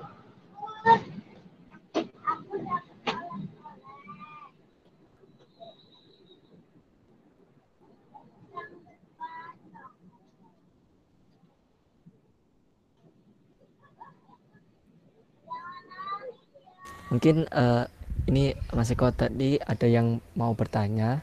Boleh hmm, Tapi di di chat Mas. Nah, karena uh, versi Mas Eko dalam menjaga integritas di tengah pesaing bisnis di era sekarang. Kan Mas itu Mas uh, Mas pasti ada polesan-polesan tuh konsumen. Bahkan sering saja kita jumpai banyak pemilik usaha, terutama di sosial media, yang melakukan penipuan untuk mendapatkan keuntungan yang banyak. Apalagi sekarang itu di era pandemi seperti ini, Mas. Oh baik. Karena, ya. Oke baik. Karena baterai saya agak, agak mulai low dan ternyata apa power bank ini tidak berjalan, uh, saya matikan video dulu ya. Nah, mudah-mudahan cukuplah waktunya. Uh, bagaimana sih menjaga integritas integritas apa uh, bisnis gitu ya kita. Yang pertama itu kualitas harus dijaga, kan? kualitas kualitas kualitas produk itu harus dijaga. Bahkan kalau misalnya kondisi saat ini, berarti kita harus menaikkan level gitu kan. Menaikkan levelnya seperti apa? Contoh, gitu kan. Kalau misalnya kita produknya adalah produk uh, yang berbasis online, packing gitu ya, tambahin aja misalnya apa uh, tisu untuk yang sanitizer gitu ya, sebagai pelengkap uh, ketika supaya barang yang diterima dia ya apa uh, yang menerima bisa langsung membersihkan. Itu hanya hanya hanya gimmick gitu ya gimmick topping supaya apa menjadi lebih menarik. Terus yang berikutnya apa? Kita sampaikan apa adanya, barang yang kita jelaskan, produk yang kita jual, integritas itu kan artinya apa yang kita sampaikan, apa yang kita omongkan, ya itu itu itu yang dilakukan gitu kan. Jadi sama gitu. Kalau memang kita menjual produk ya apa yang kita jual ya itu apa yang kita kirim. Gitu kan. Jadi apa yang kita berikan. Jadi sama. Nah, terus berikutnya apa? Database ke database sekarang itu kekuatannya itu luar biasa. Jadi setiap satu konsumen, satu customer kita itu wajib dicatat itu. Datanya wajib dicatat, nomor kontaknya, ya kan. Dia pertanyaannya seperti apa kalau kalau karakter karakter customer kita seperti apa. Dia belinya apa, ya kan. Itu harus data itu jadi database kita. Ya kan. Jadi apa ketika nanti kita mau menyasar lagi, kita bisa screening, kita bisa filter. Kalau kita pengen nyasar orang konsumen yang mana nih yang pernah beli kita. Dan itu secara berkala kita harus menginformasikan ke mereka, ya kan? Kita ada produk apa yang baru atau bahkan contoh dia mencari barang A, oh ternyata ada barang B yang lebih bagus gitu kan ya, yang kita misalnya bisa apa bisa uh, memberikan gitu. Tapi mungkin waktunya lebih lama gitu ya. Sampaikan nggak masalah. Dia lebih memilih yang mana. Jadi sarana-sarana konsultasi itu apa eh, komunikasi konsultasi itu akan meningkatkan trust orang ke kita bahwa kita bukan hanya sekedar mencari keuntungan ya kan tapi kita mengarahkan orang supaya orang itu menjadi eh, nyaman dengan kita dan dia bisa mendapatkan eh, mendapatkan informasi yang terbaik atau produk yang terbaik. Begitu. Nah, terus eh, berikutnya oh, terkait dengan penipuan penipuan ya kan? Ya berarti ya teman-teman juga harus uh, yang mengedukasi mengedukasi ke customer ya kan? Bahwa kondisi saat ini ya banyak pokoknya sesuatu yang tidak wajar sesuatu yang berlebih-lebihan ya kan? Itu biasanya pasti penipuan biasanya gitu. terus pertanyaan berikutnya mending mencoba mendalami satu field bisnis dulu supaya tidak bisa tahu celah-celah bisnisnya atau mencoba ekspor banyak field biar tahu pasar mas. Oke. Okay boleh boleh boleh pilih salah satu boleh dua-duanya. Boleh mencoba. Boleh mencoba yang uh, fokus ke satu bidang ya kan? Boleh ke uh, mencoba banyak-banyak bidang. Kalau uh, keuntungannya apa kalau satu bidang? Jadi teman-teman itu akan cepat ekspor teman-teman akan cepat ekspor di uh, satu bidang tersebut ya kan jadi kalau sudah mulai masuk ya kan jangan pernah tinggalkan kalau misalnya pengen fokus gitu ya jangan pernah tinggalkan walaupun itu di saat kondisi benar-benar harus uh, lagi sangat uh, sangat sangat terpuruk misalnya gitu ya. Contoh misalnya, kalau kita apa uh, contoh yang pernah saya lakukan adalah beternak kelinci misalnya kan. Kelinci fokusnya adalah pedaging. Ya kan di tengah kondisi yang terpuruk ya kan saya harus bertahan, saya harus saya harus, harus tetap tetap tetap menyediakan barang. Saya harus menyediakan daging ya kan karena saya yakin nanti masanya masanya apa uh, masanya tiba di mana saya sudah melakukan inovasi bertahap, edukasi bertahap. Ini untuk khusus biasanya untuk produk-produk yang memang khusus gitu ya, yang punya karakteristik uh, spesial dalam artian uh, tidak bukan konsumsi banyak orang gitu. Target pasarnya itu khusus spesifik. Tapi semakin target pasarnya itu spesifik, ya kan, itu biasanya pertumbuhannya itu pasti. Walaupun pelan, tapi pasti. Berbeda dengan yang misalnya masal gitu ya. Tiba-tiba langsung tinggi, tapi habis itu dropnya bisa bisa, bisa cepat. Kalau yang khusus biasanya tumbuhnya pelan, tapi dia bertahap, tapi pasti kayak gitu. Nah, terus kalau misalnya yang jadi semakin lama itu kan jadi semakin ekspor dan orang akan melihat bahwa kamu adalah pionir. Kalau kamu adalah pionir, kamu adalah orang yang mengawali bidang itu, berarti kamu dianggap paling banyak tahu. Gitu, minimal di komunitas kamu, minimal di daerah kamu, minimal di apa keluarga kamu gitu kan bahwa kamu yang paling ngerti tentang bisnis ini. Jadi orang akan bertanya kamu, orang akan mendatangkan bisnis kamu. Ya gitu. Nah, terus kalau misalnya mau mencoba random gitu ya, banyak banyak banyak banyak banyak hal yang berbeda-beda ya kan? Itu juga boleh nggak masalah. Itu pun bisa. Kalau misalnya random banyak banyak produk berarti apa? Kamu waktunya harus lebih gitu.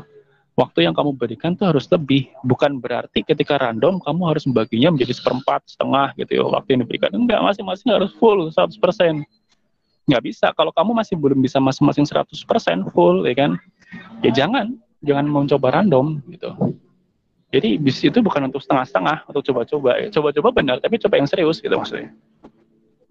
Terus apa lagi?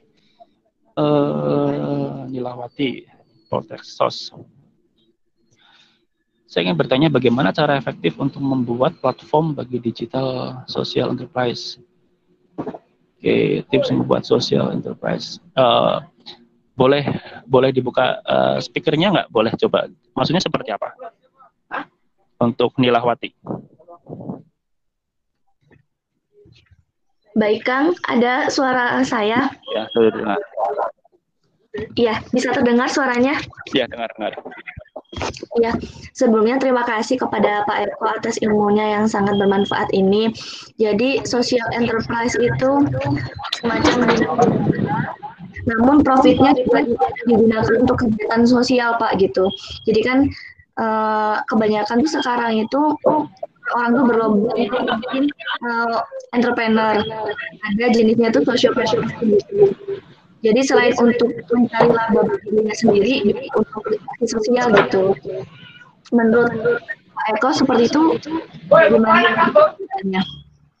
Oh, oke. Okay. Terima kasih Pak Eko.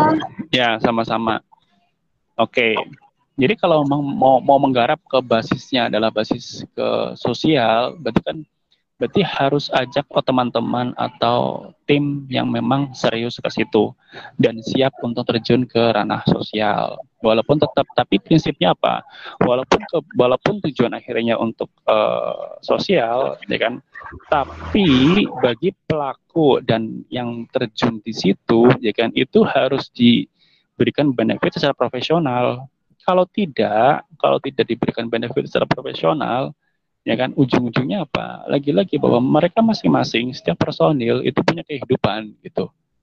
Ini kan punya kehidupan bukan hanya sendiri, tapi juga dia punya keluarga gitu atau bahkan mungkin akan berkeluarga, punya masa depan.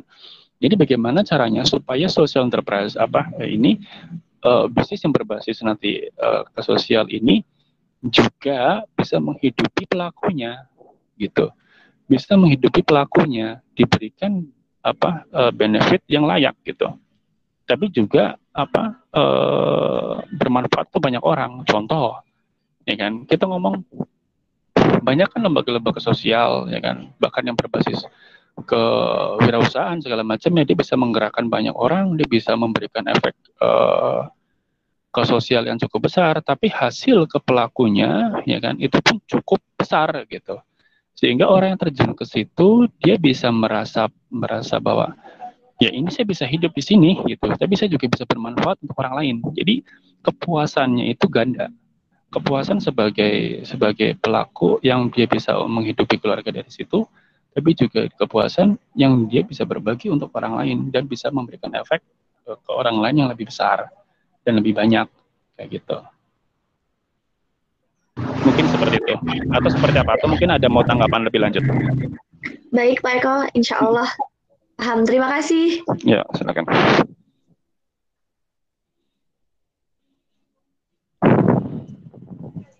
Oke, mungkin ada yang uh, ditanyakan lagi mengenai pemaparan materi yang telah dijelaskan oleh Mas Eko tadi.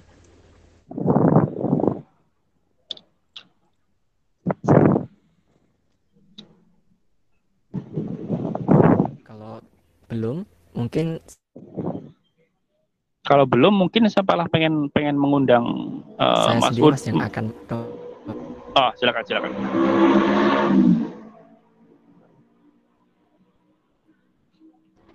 Em, saya sendiri bagaimana sih cara mandiri bagi pebisnis pemula karena kan belum apa ya belum memiliki banyak pengalaman gitu bahkan tidak ada basic untuk mengelola keuangan kan mungkin kadang-kadang itu ide eh, ide bisnis ya apa entah bahwa pengelolaan keuangan itu begitu-begitu apa ya bagi berjalannya bisnis ini menurut Mas Eko sendiri bagaimana Mas?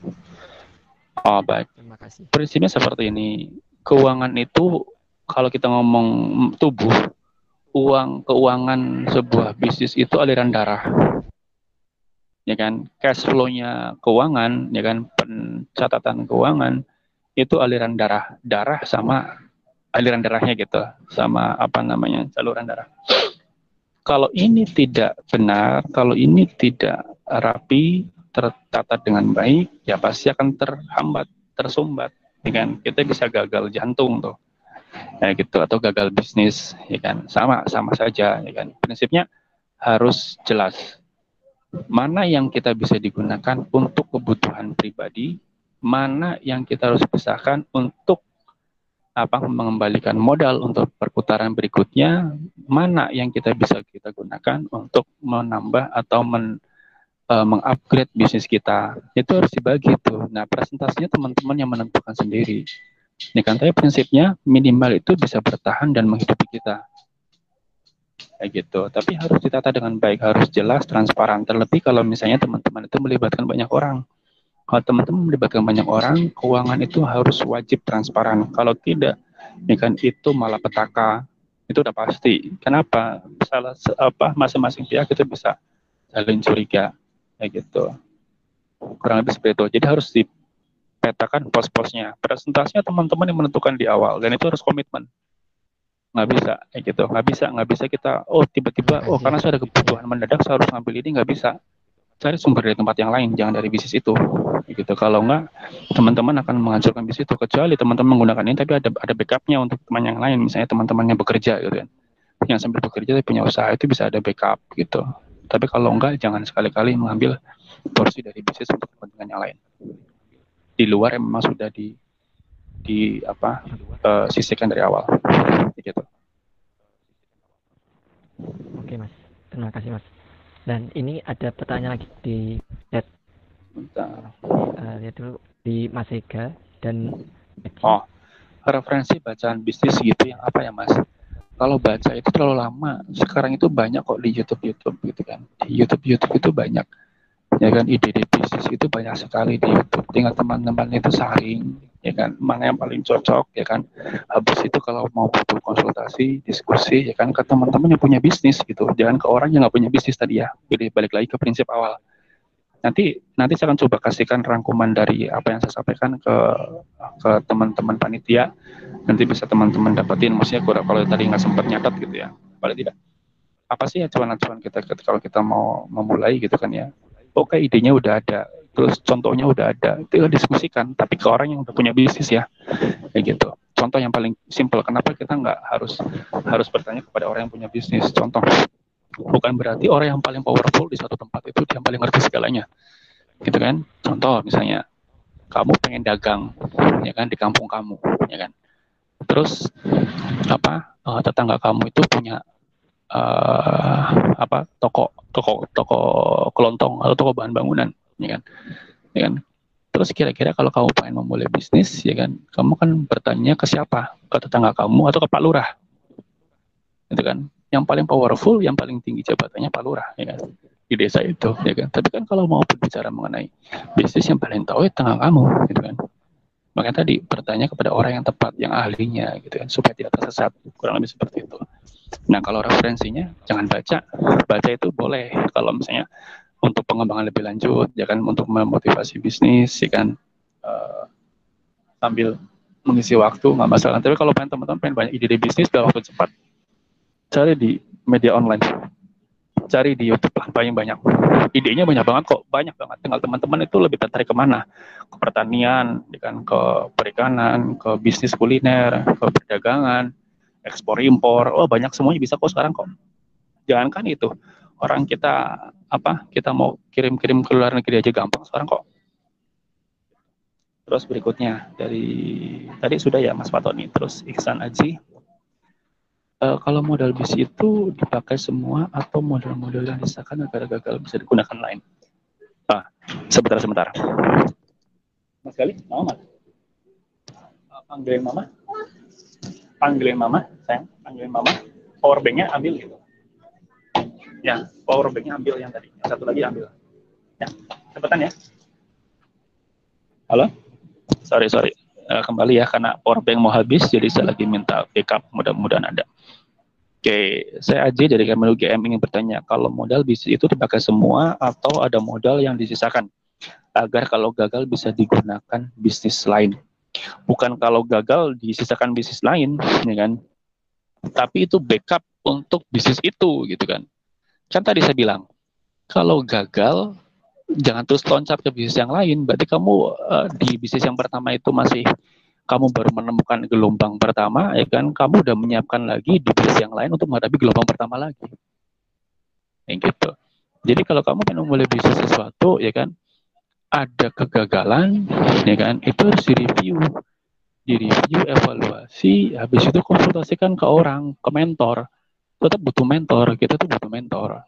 Ke orang yang dia sudah punya bisnis dan bisa struggle minimal bertahan. Gitu bertahan oh dia udah bisnis dari sekian tahun dia pasti udah mengalami tuh berdarah-darah gitu maksudnya. Dia bisa memberikan masukan yang lebih positif ya kan. Bukan terus kemudian ketika gagal kita harus mulai bisnis yang lain enggak gitu. Kalau yang tadi memang kita dirasa nggak cocok sama sekali nggak cocok dia setelah konsultasi nggak cocok baru kita bisnis yang lain tapi kalau misalnya apa uh, masih bisa kita jalankan ya kan justru dana yang tadi cadangan itu itu untuk bangkit kembali dengan ide bisnis yang baru, uh, maksudnya mengembangkan pengembangan ide, pengembangan bisnis yang yang berjalan supaya lebih lebih fresh, lebih menarik, lebih bisa diterima pasar gitu. Terus cadangan wajib ada nggak? Wajib. Cadangan wajib ada, ya kan? Bahkan backup pun wajib ada. Bahkan uh, keuntungan teman-teman yang misalnya yang sudah berkeluarga, misalnya gitu kan, istri bekerja, uh, suami juga bekerja gitu kan ya.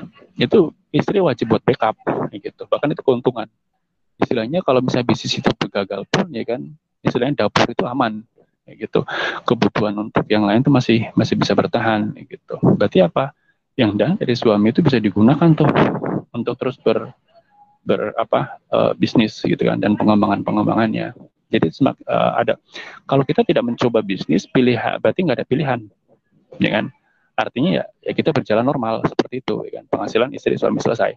Tapi kalau misalnya kita berbisnis kita bisa ada dua pilihan. Pilihannya apa? Bisa gagal bisa berhasil. Kan gitu kan? Kurang lebih seperti itu. Tapi kalau ada apa dana yang harus disisihkan wajib. Wajib ada. Supaya sebagai backup sebagai backup kalau misalnya terjadi sesuatu di bisnis yang sedang berjalan. Dan ternyata itu kesalahan karena kesalahan yang memang bisa diperbaiki gitu kan. Kalau kesalahan tidak bisa diperbaiki itu beda lagi. Tapi kesalahan bisa diperbaiki. Ya kita masih punya kesempatan untuk bangkit. Ya gitu.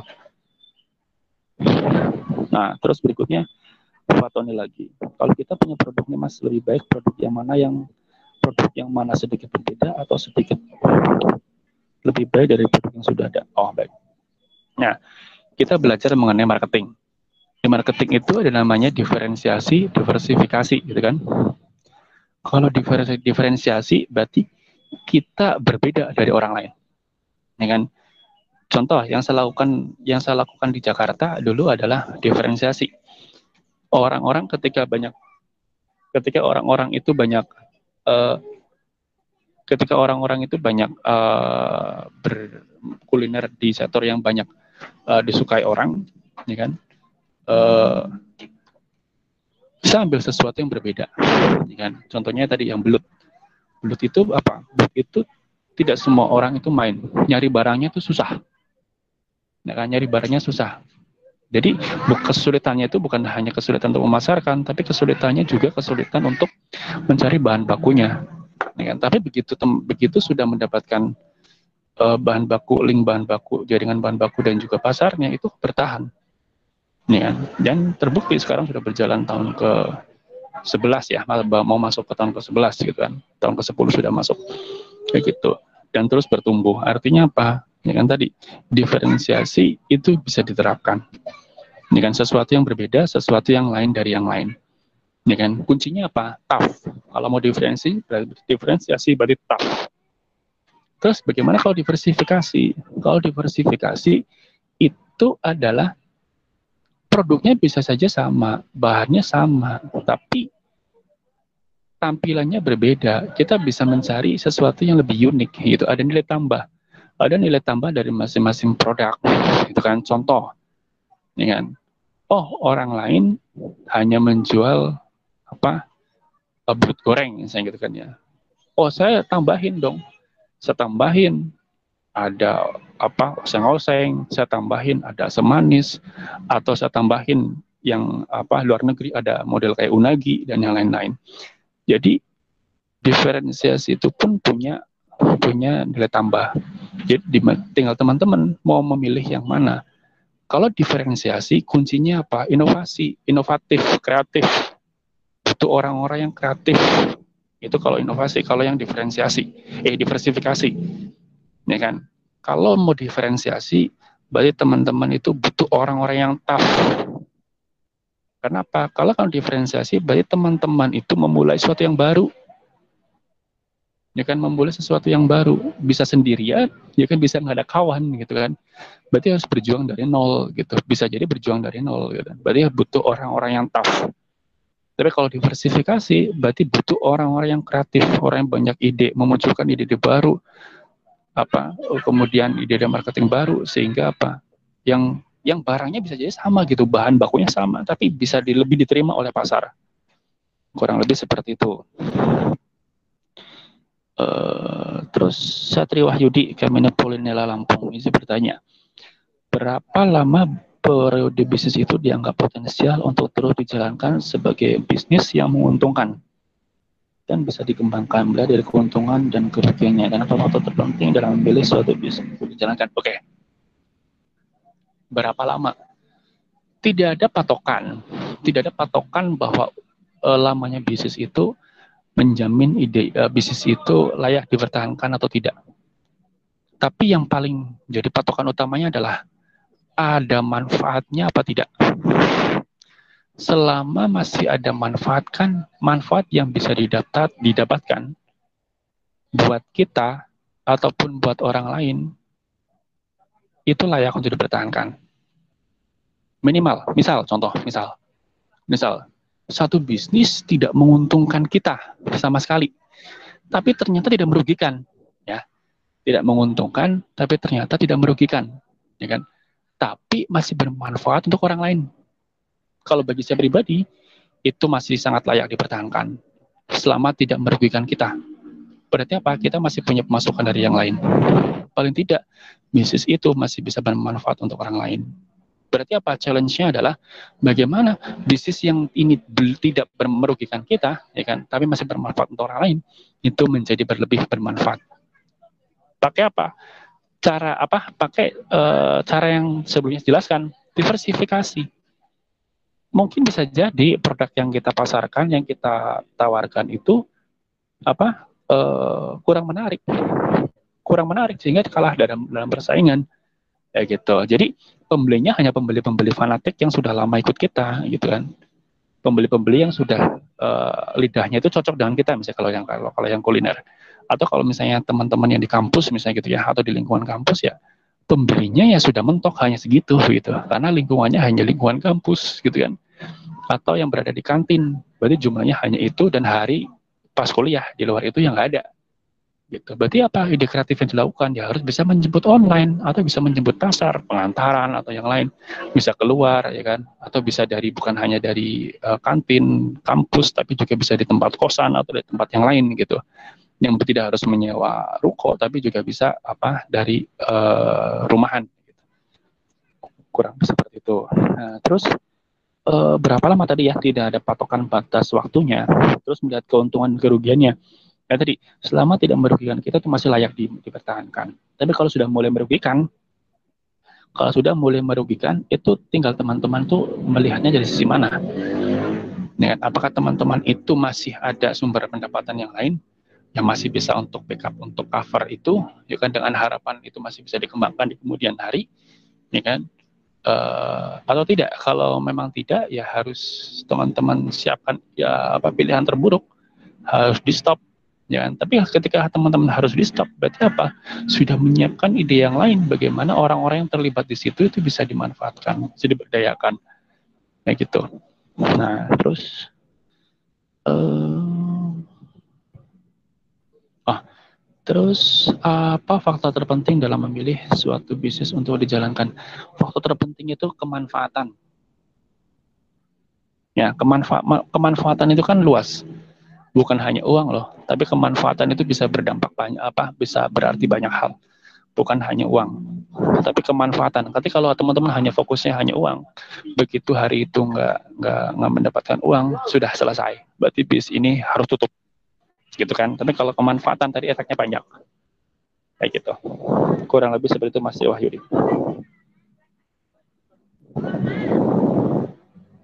Berikutnya ada lagi?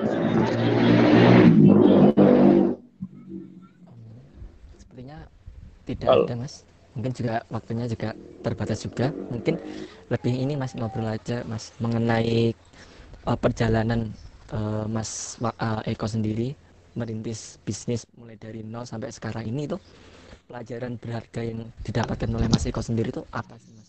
Oke. Okay. Kalau kita gitu. Oh, baik. Kalau prinsip saya itu ketika memulai sesuatu apa pun itu itu wajib serius serius itu berarti apa? Tidak setengah-setengah gitu.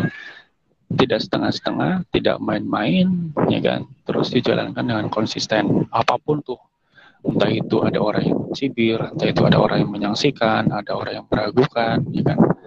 Ya itu bagian dari tantangan itu, ya kan? Tapi kita, kita wajib ada kita wajib ada mentor. Mentor itu adalah orang-orang yang terus menguatkan kita, ya kan ketika kita sampai di titik jenuh gitu ya sampai di titik apa eh, benturan-benturan tadi ada kita masih bisa berkonsultasi ya kan nah eh, terus perjalanannya seperti apa? Sebenarnya kalau bisnis kan bisnis saya ada beberapa. Ya kan kalau misalnya kita mulai dari yang kuliner kalau yang dari yang kuliner ide itu muncul karena ya tadi saya pengen sesuatu yang berbeda diferensiasi.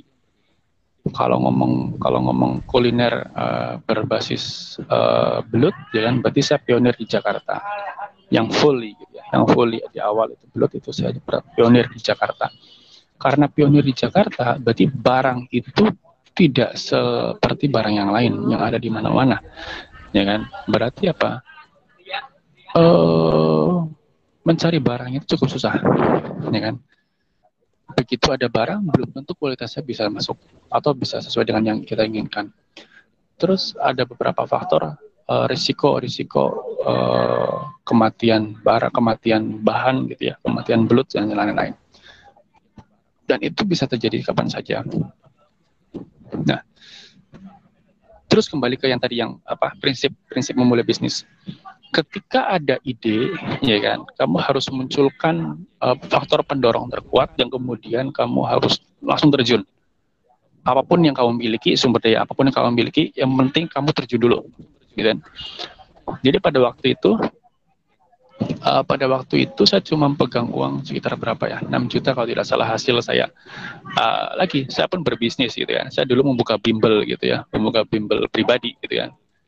Uh, menabung punya modal, ya kan, punya tabungan sekitar 6 juta, ya kan, itu baru ide bisnis kuliner yang uh, membuka it, uh, di belut itu adalah ketika saya makan di pinggir jalan di warung pecel lele, ya kan, saya bertanya berapa omsetnya di sini, ya kan, berapa omsetnya di sini, ya kan, itu berarti 2009 akhir, ya kan, uh, berapa omsetnya di sini se sebulan, ya kan, waktu itu berarti kalau kita ngomong MT ya, MT MT S1 di perusahaan-perusahaan besar itu kisaran 3 juta sampai dengan 5 juta pada waktu itu.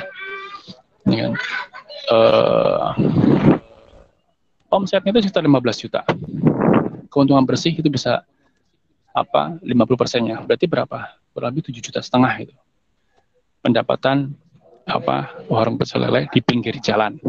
Pakai tenda. Ya kan? Saya langsung ngomong wah berarti kalah dong mereka mereka yang berdasi mereka mereka yang kantoran gitu kan.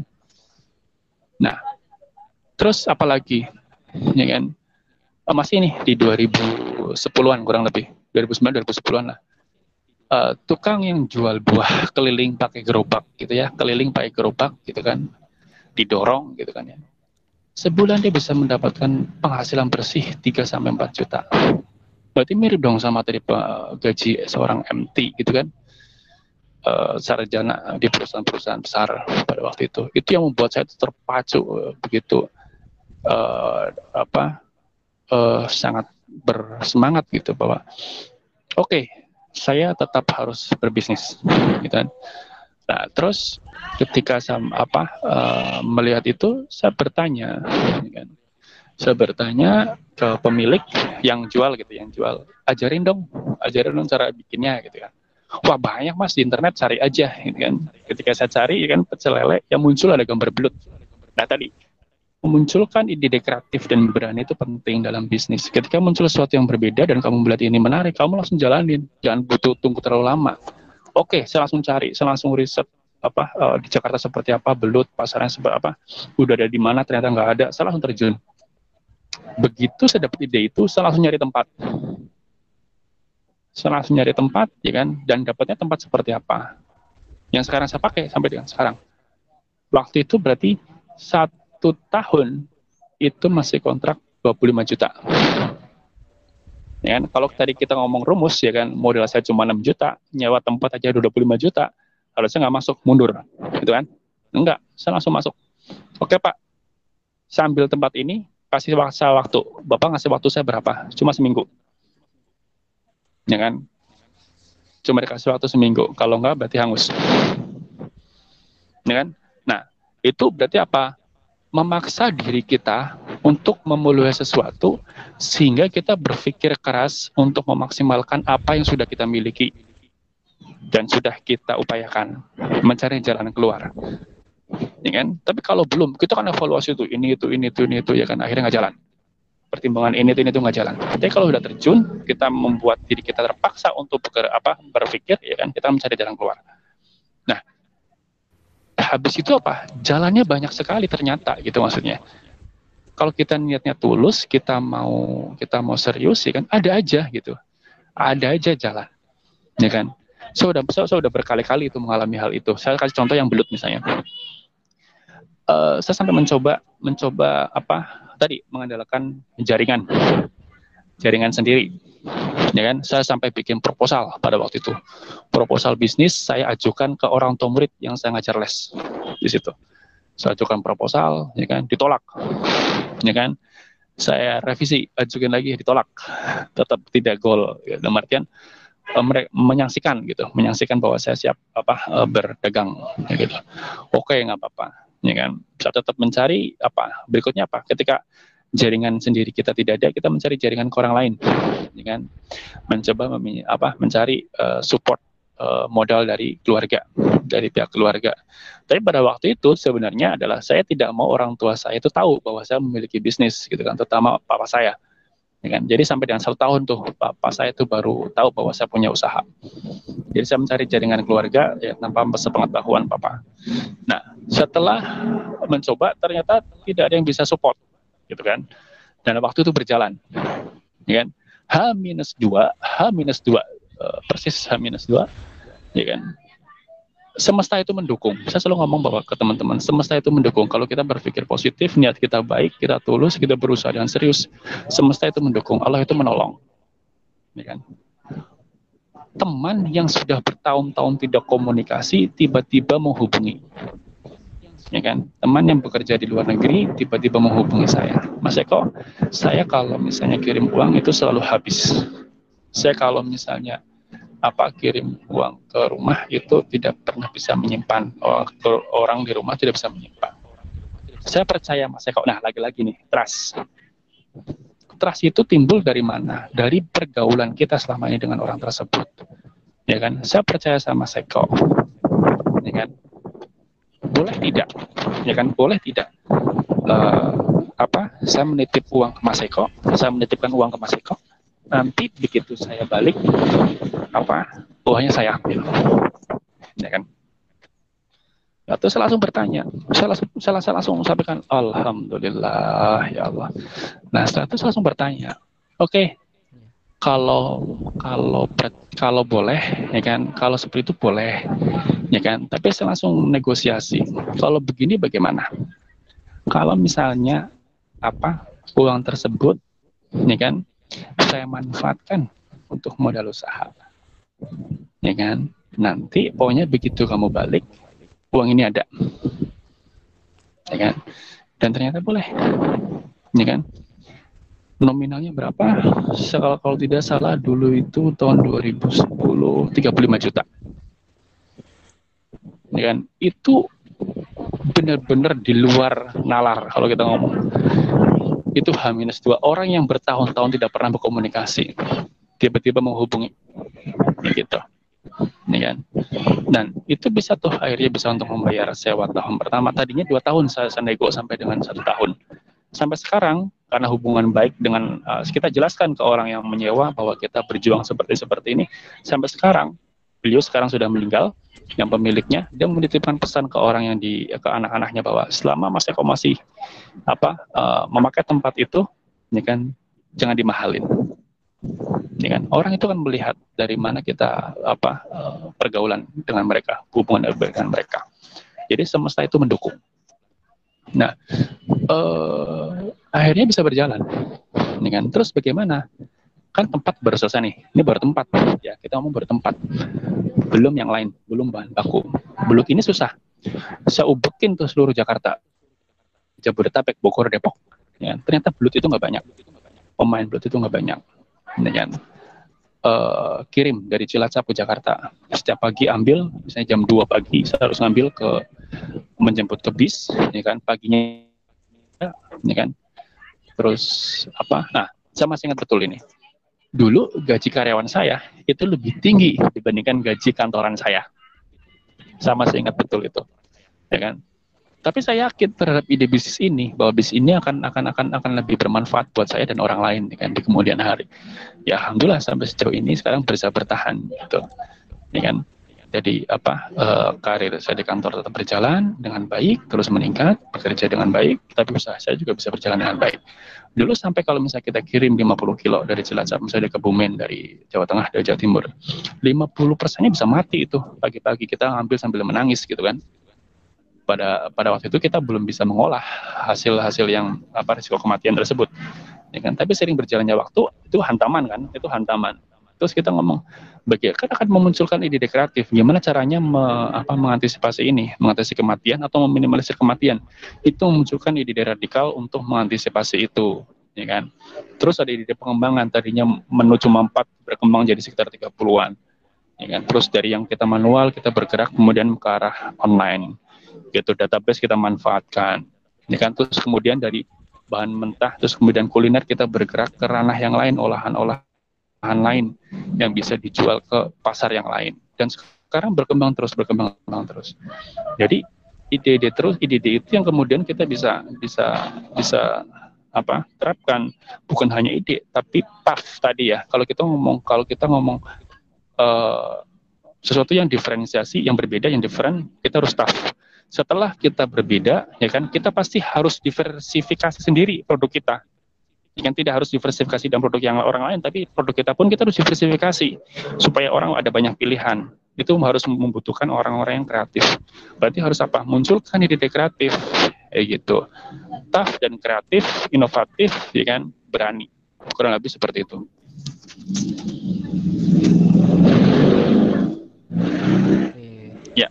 Mas Wildan. Terima kasih Mas atas pemaparan uh, mungkin pengalaman yang Mas uh, alami sendiri. Nah, ini ini Mas uh,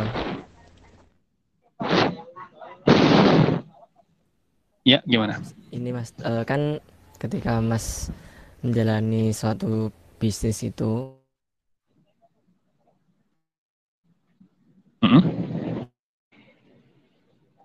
Lah kan Mas juga berkata bahwa kalau semisal kita ada kemauan pasti ada jalan gitu. Ya, ya. Dan mungkin ini teman-teman juga banyak yang menunggu mungkin Mas mengenai ini Mas mungkin dan sebagainya bisa ya, leb- konsultasi lebih jauh gitu ke Mas Eko gitu mungkin. Iya, jadi nggak masalah teman-teman kalau misalnya ada ada. Ya. Hmm. Oke baik. Jadi kalau teman-teman misalnya apa? Ya. Kalau misalnya teman-teman ada ide bisnis apa pun, silakan boleh kontak saya untuk berdiskusi. Ya kan kita diskusi.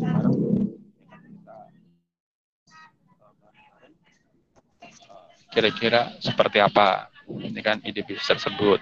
Ya kan kemudian saya kan sudah sampaikan juga ke panitia bahwa peserta di sini ya kan yang ikut dari teman-teman dari KMNU ya kan itu boleh mengirimkan bisnis yang yang menurut teman-teman itu bagus dan layak untuk dijalankan ya kan Eh, nanti kita mudah-mudahan kita bisa eh, apa eh, danai untuk bisa dijalankan dengan paling tidak apa modal awal di sekitar 5 juta rupiah kurang lebih seperti itu.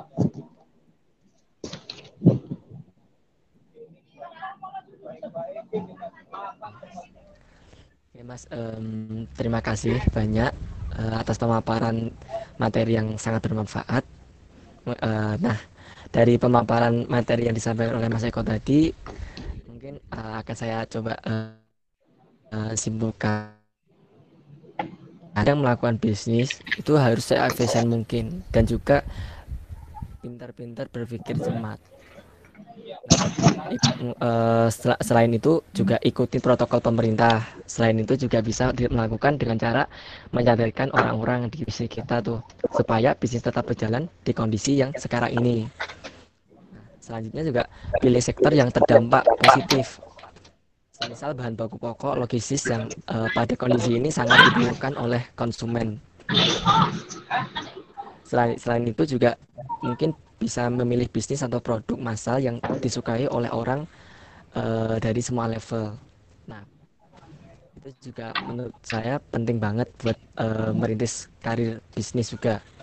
Terus buat roadmap yang jelas sesuai budget dan jangan kelamaan eh, mikir ide.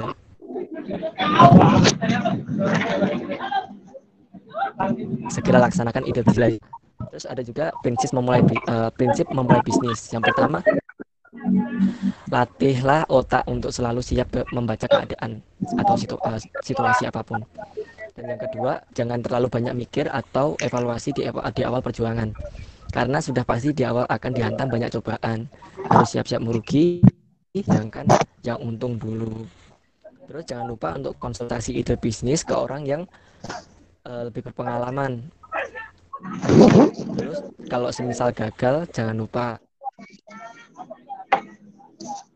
jangan eh, bangkit lagi. Jangan. Nah, terus tadi eh, Mas Eko juga kalau semisal dalam menjalankan bisnis itu kan ada, ada dua hal yaitu diversifikasi dan diferensi div- dan melakukan sesuatu hal yang berbeda. Ada ini mas kata-kata yang menurut saya ngena banget dari Mas Eko bahwa keren nggak keren itu jangan dipikirkan. Itu adalah apa? Hanyalah persepsi. Nah, kalau dari saya tuh nangkepnya gini mas, mungkin set kita juga ya mas ya. Kalau menurut saya namanya bisnis tuh pasti ada akan menemui banyak hambatan dan rintangan yang siap untuk dihadapi. Memang kondisi yang ada di lapangan eh, tidak sesuai dengan apa yang dipikirkan. Maka dari itu kita harus memiliki mental baja agar bisnis bisa terjaga dan tidak akan mengalami kegagalan di tengah jalan. Pokoknya dalam berbisnis itu harus konsisten, sungguh-sungguh, dan jangan setengah-setengah.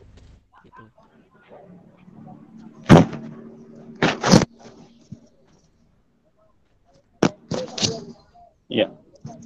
Oh iya Mas, mungkin waktunya sudah berakhir. Uh, sebelum kita mengakhiri acara pada hari ini, mungkin uh, ini Mas ada closing statement nggak Mas da uh, dari Mas Eko sendiri buat kita? Mungkin buat ke depannya kita ingin merintis suatu bisnis apa Mas harapan dan masukan ke kita itu apa sih Mas? Oke, okay. uh, yang ingin saya sampaikan adalah pertama uh, jangan menunda waktu untuk memulai bisnis. Ya kan? Saatnya itu yang muda itu yang uh, berkarya. Menurut riset itu 20 eh 2025 itu 75 persen itu pelaku bisnis itu milenial atau karyawan itu milenial kayak gitu jadi ya saatnya kita ya kan? Saatnya kita sekarang milenial gitu. Kalau kita tidak memulai itu berarti kita tertinggal sudah memulai lebih awal. Yang namanya tertinggal itu pasti di bawah bisa jadi di bawah. Bisa jadi kita mungkin lebih lebih lebih uh, di atas dari yang pertama. Tapi butuh effort yang sangat luar biasa ya kan? Tapi uh, bukan alasan buat kita yang sekarang misalnya teman-teman masih mahasiswa gitu ya untuk tidak bisa memulai gitu banyak kok cara-cara kita bisa mulai ide bisnis gitu kan mulai bisnis dan yang penting idenya itu dikeluarkan dulu gitu. jangan pernah takut untuk beride. Setelah muncul ide tuangkan gitu. Tuangkan uh, bikin tadi ya roadmap gitu kan. Tuangkan di kertas atau mungkin di apa di mana ya kan yang kemudian bisa dikonsultasikan. Ya kan? Tapi tadi lagi-lagi konsultasikan ke orang yang tepat gitu. Jangan pernah menunda untuk memulai prinsipnya seperti itu.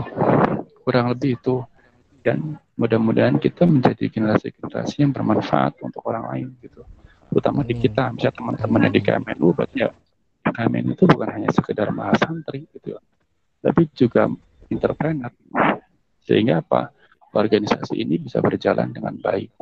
Orga, apa? Organisasi roda uh, organisasi itu akan berjalan baik ketika dari sisi finansial juga kuat. Dan kita ketika mau mulai bisnis ya berarti kita harus niatkan ke arah sana juga kalau kita untuk support lah ke organisasi kita, ke komunitas kita supaya uh, lebih baik lagi juga. Sehingga apa? Itu menjadi berkah. Ya, jadi ketika niatnya hanya finansial, keuntungan finansial semata, kita hanya dapatkan itu. Tapi kalau kita niatnya ke yang lebih luas lagi, kalau teman-teman tadi dari Pol, apa uh, Poltekkes itu ada yang uh, uh, mau bergerak ke sosial, berarti ada berkah di situ. Nah kita sekarang mah santri di KMNU ya kita pengen ada kontribusi ke arah sana, ya kan? Pasti akan ada berkah di setiap uh, apa aktivitas bisnis kita itu banyak orang yang mendoakan, ya kan? Banyak orang yang mendoakan, kurang lebih seperti itu. Jadi mulai aja, jangan pernah menunda untuk hal yang baik. Oke mas. Terima kasih Mas atas closing statement yang telah diberikan. Semoga ilmu-ilmu Mas yang tadi bisa bermanfaat untuk kita semuanya dalam merintis bisnis ke depannya dan semoga um, pandemi ini segera berakhir dan semua kegiatan bisa berjalan dengan normal lagi. Perekonomian di Indonesia juga uh, bisa pulih lagi dan um, untuk usaha masnya. Semoga ke depannya tambah lancar lagi. Dan bisa menjadi contoh buat kita buat ke depannya dalam merintis bisnis. Itu mas. Oke. Ini, ini maka berakhirlah rangkaian acara kelas bisnis yang disampaikan oleh Mas Eko Rusli. Namun sebelum kita tutup acara pada pagi hari ini kami segenap uh, ya mengak kepada Mas Eko karena telah disediakan waktunya untuk menjadi narasumber pada acara ini. Dan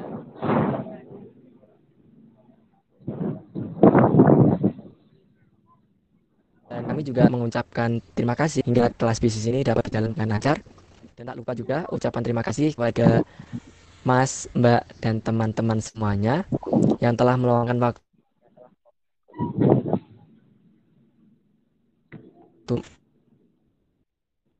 materi dan ilmu-ilmu yang tadi Mas Eko sampaikan bisa bermanfaat untuk teman-teman semuanya. Amin ya rabbal alamin. Amin. Dan uh, semoga Mas uh, Mas Eko segenap keluarga senantiasa diberikan ke depannya Eko dan juga teman-teman yang lain juga ketika ingin merintis bisnis semoga dilancarkan bisnisnya Amin. amin amin ya rabbal alamin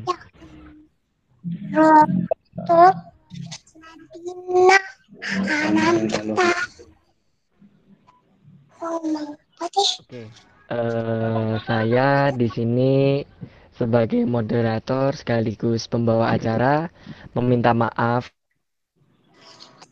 sebanyak-banyaknya ketika saya tadi memulai acara mungkin juga ada keterbatasannya atau mungkin ada salah kata yang kurang berkenan di hati teman-teman semuanya terutama untuk Mas Eko. Dan marilah kita tutup uh, acara pada pagi hari ini yaitu kelas bisnis dengan membaca hamdalah bersama-sama Alhamdulillah. Alamin. Alhamdulillahirabbil alamin. Semoga bermanfaat bagi kita semuanya. Amin amin ya rabbal alamin. Amin.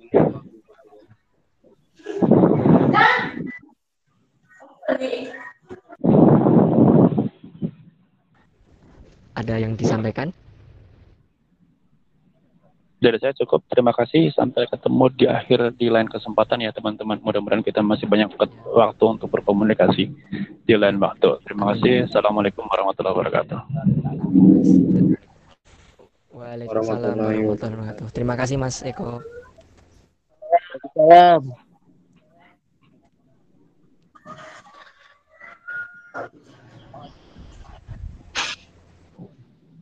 Sukses. Amin.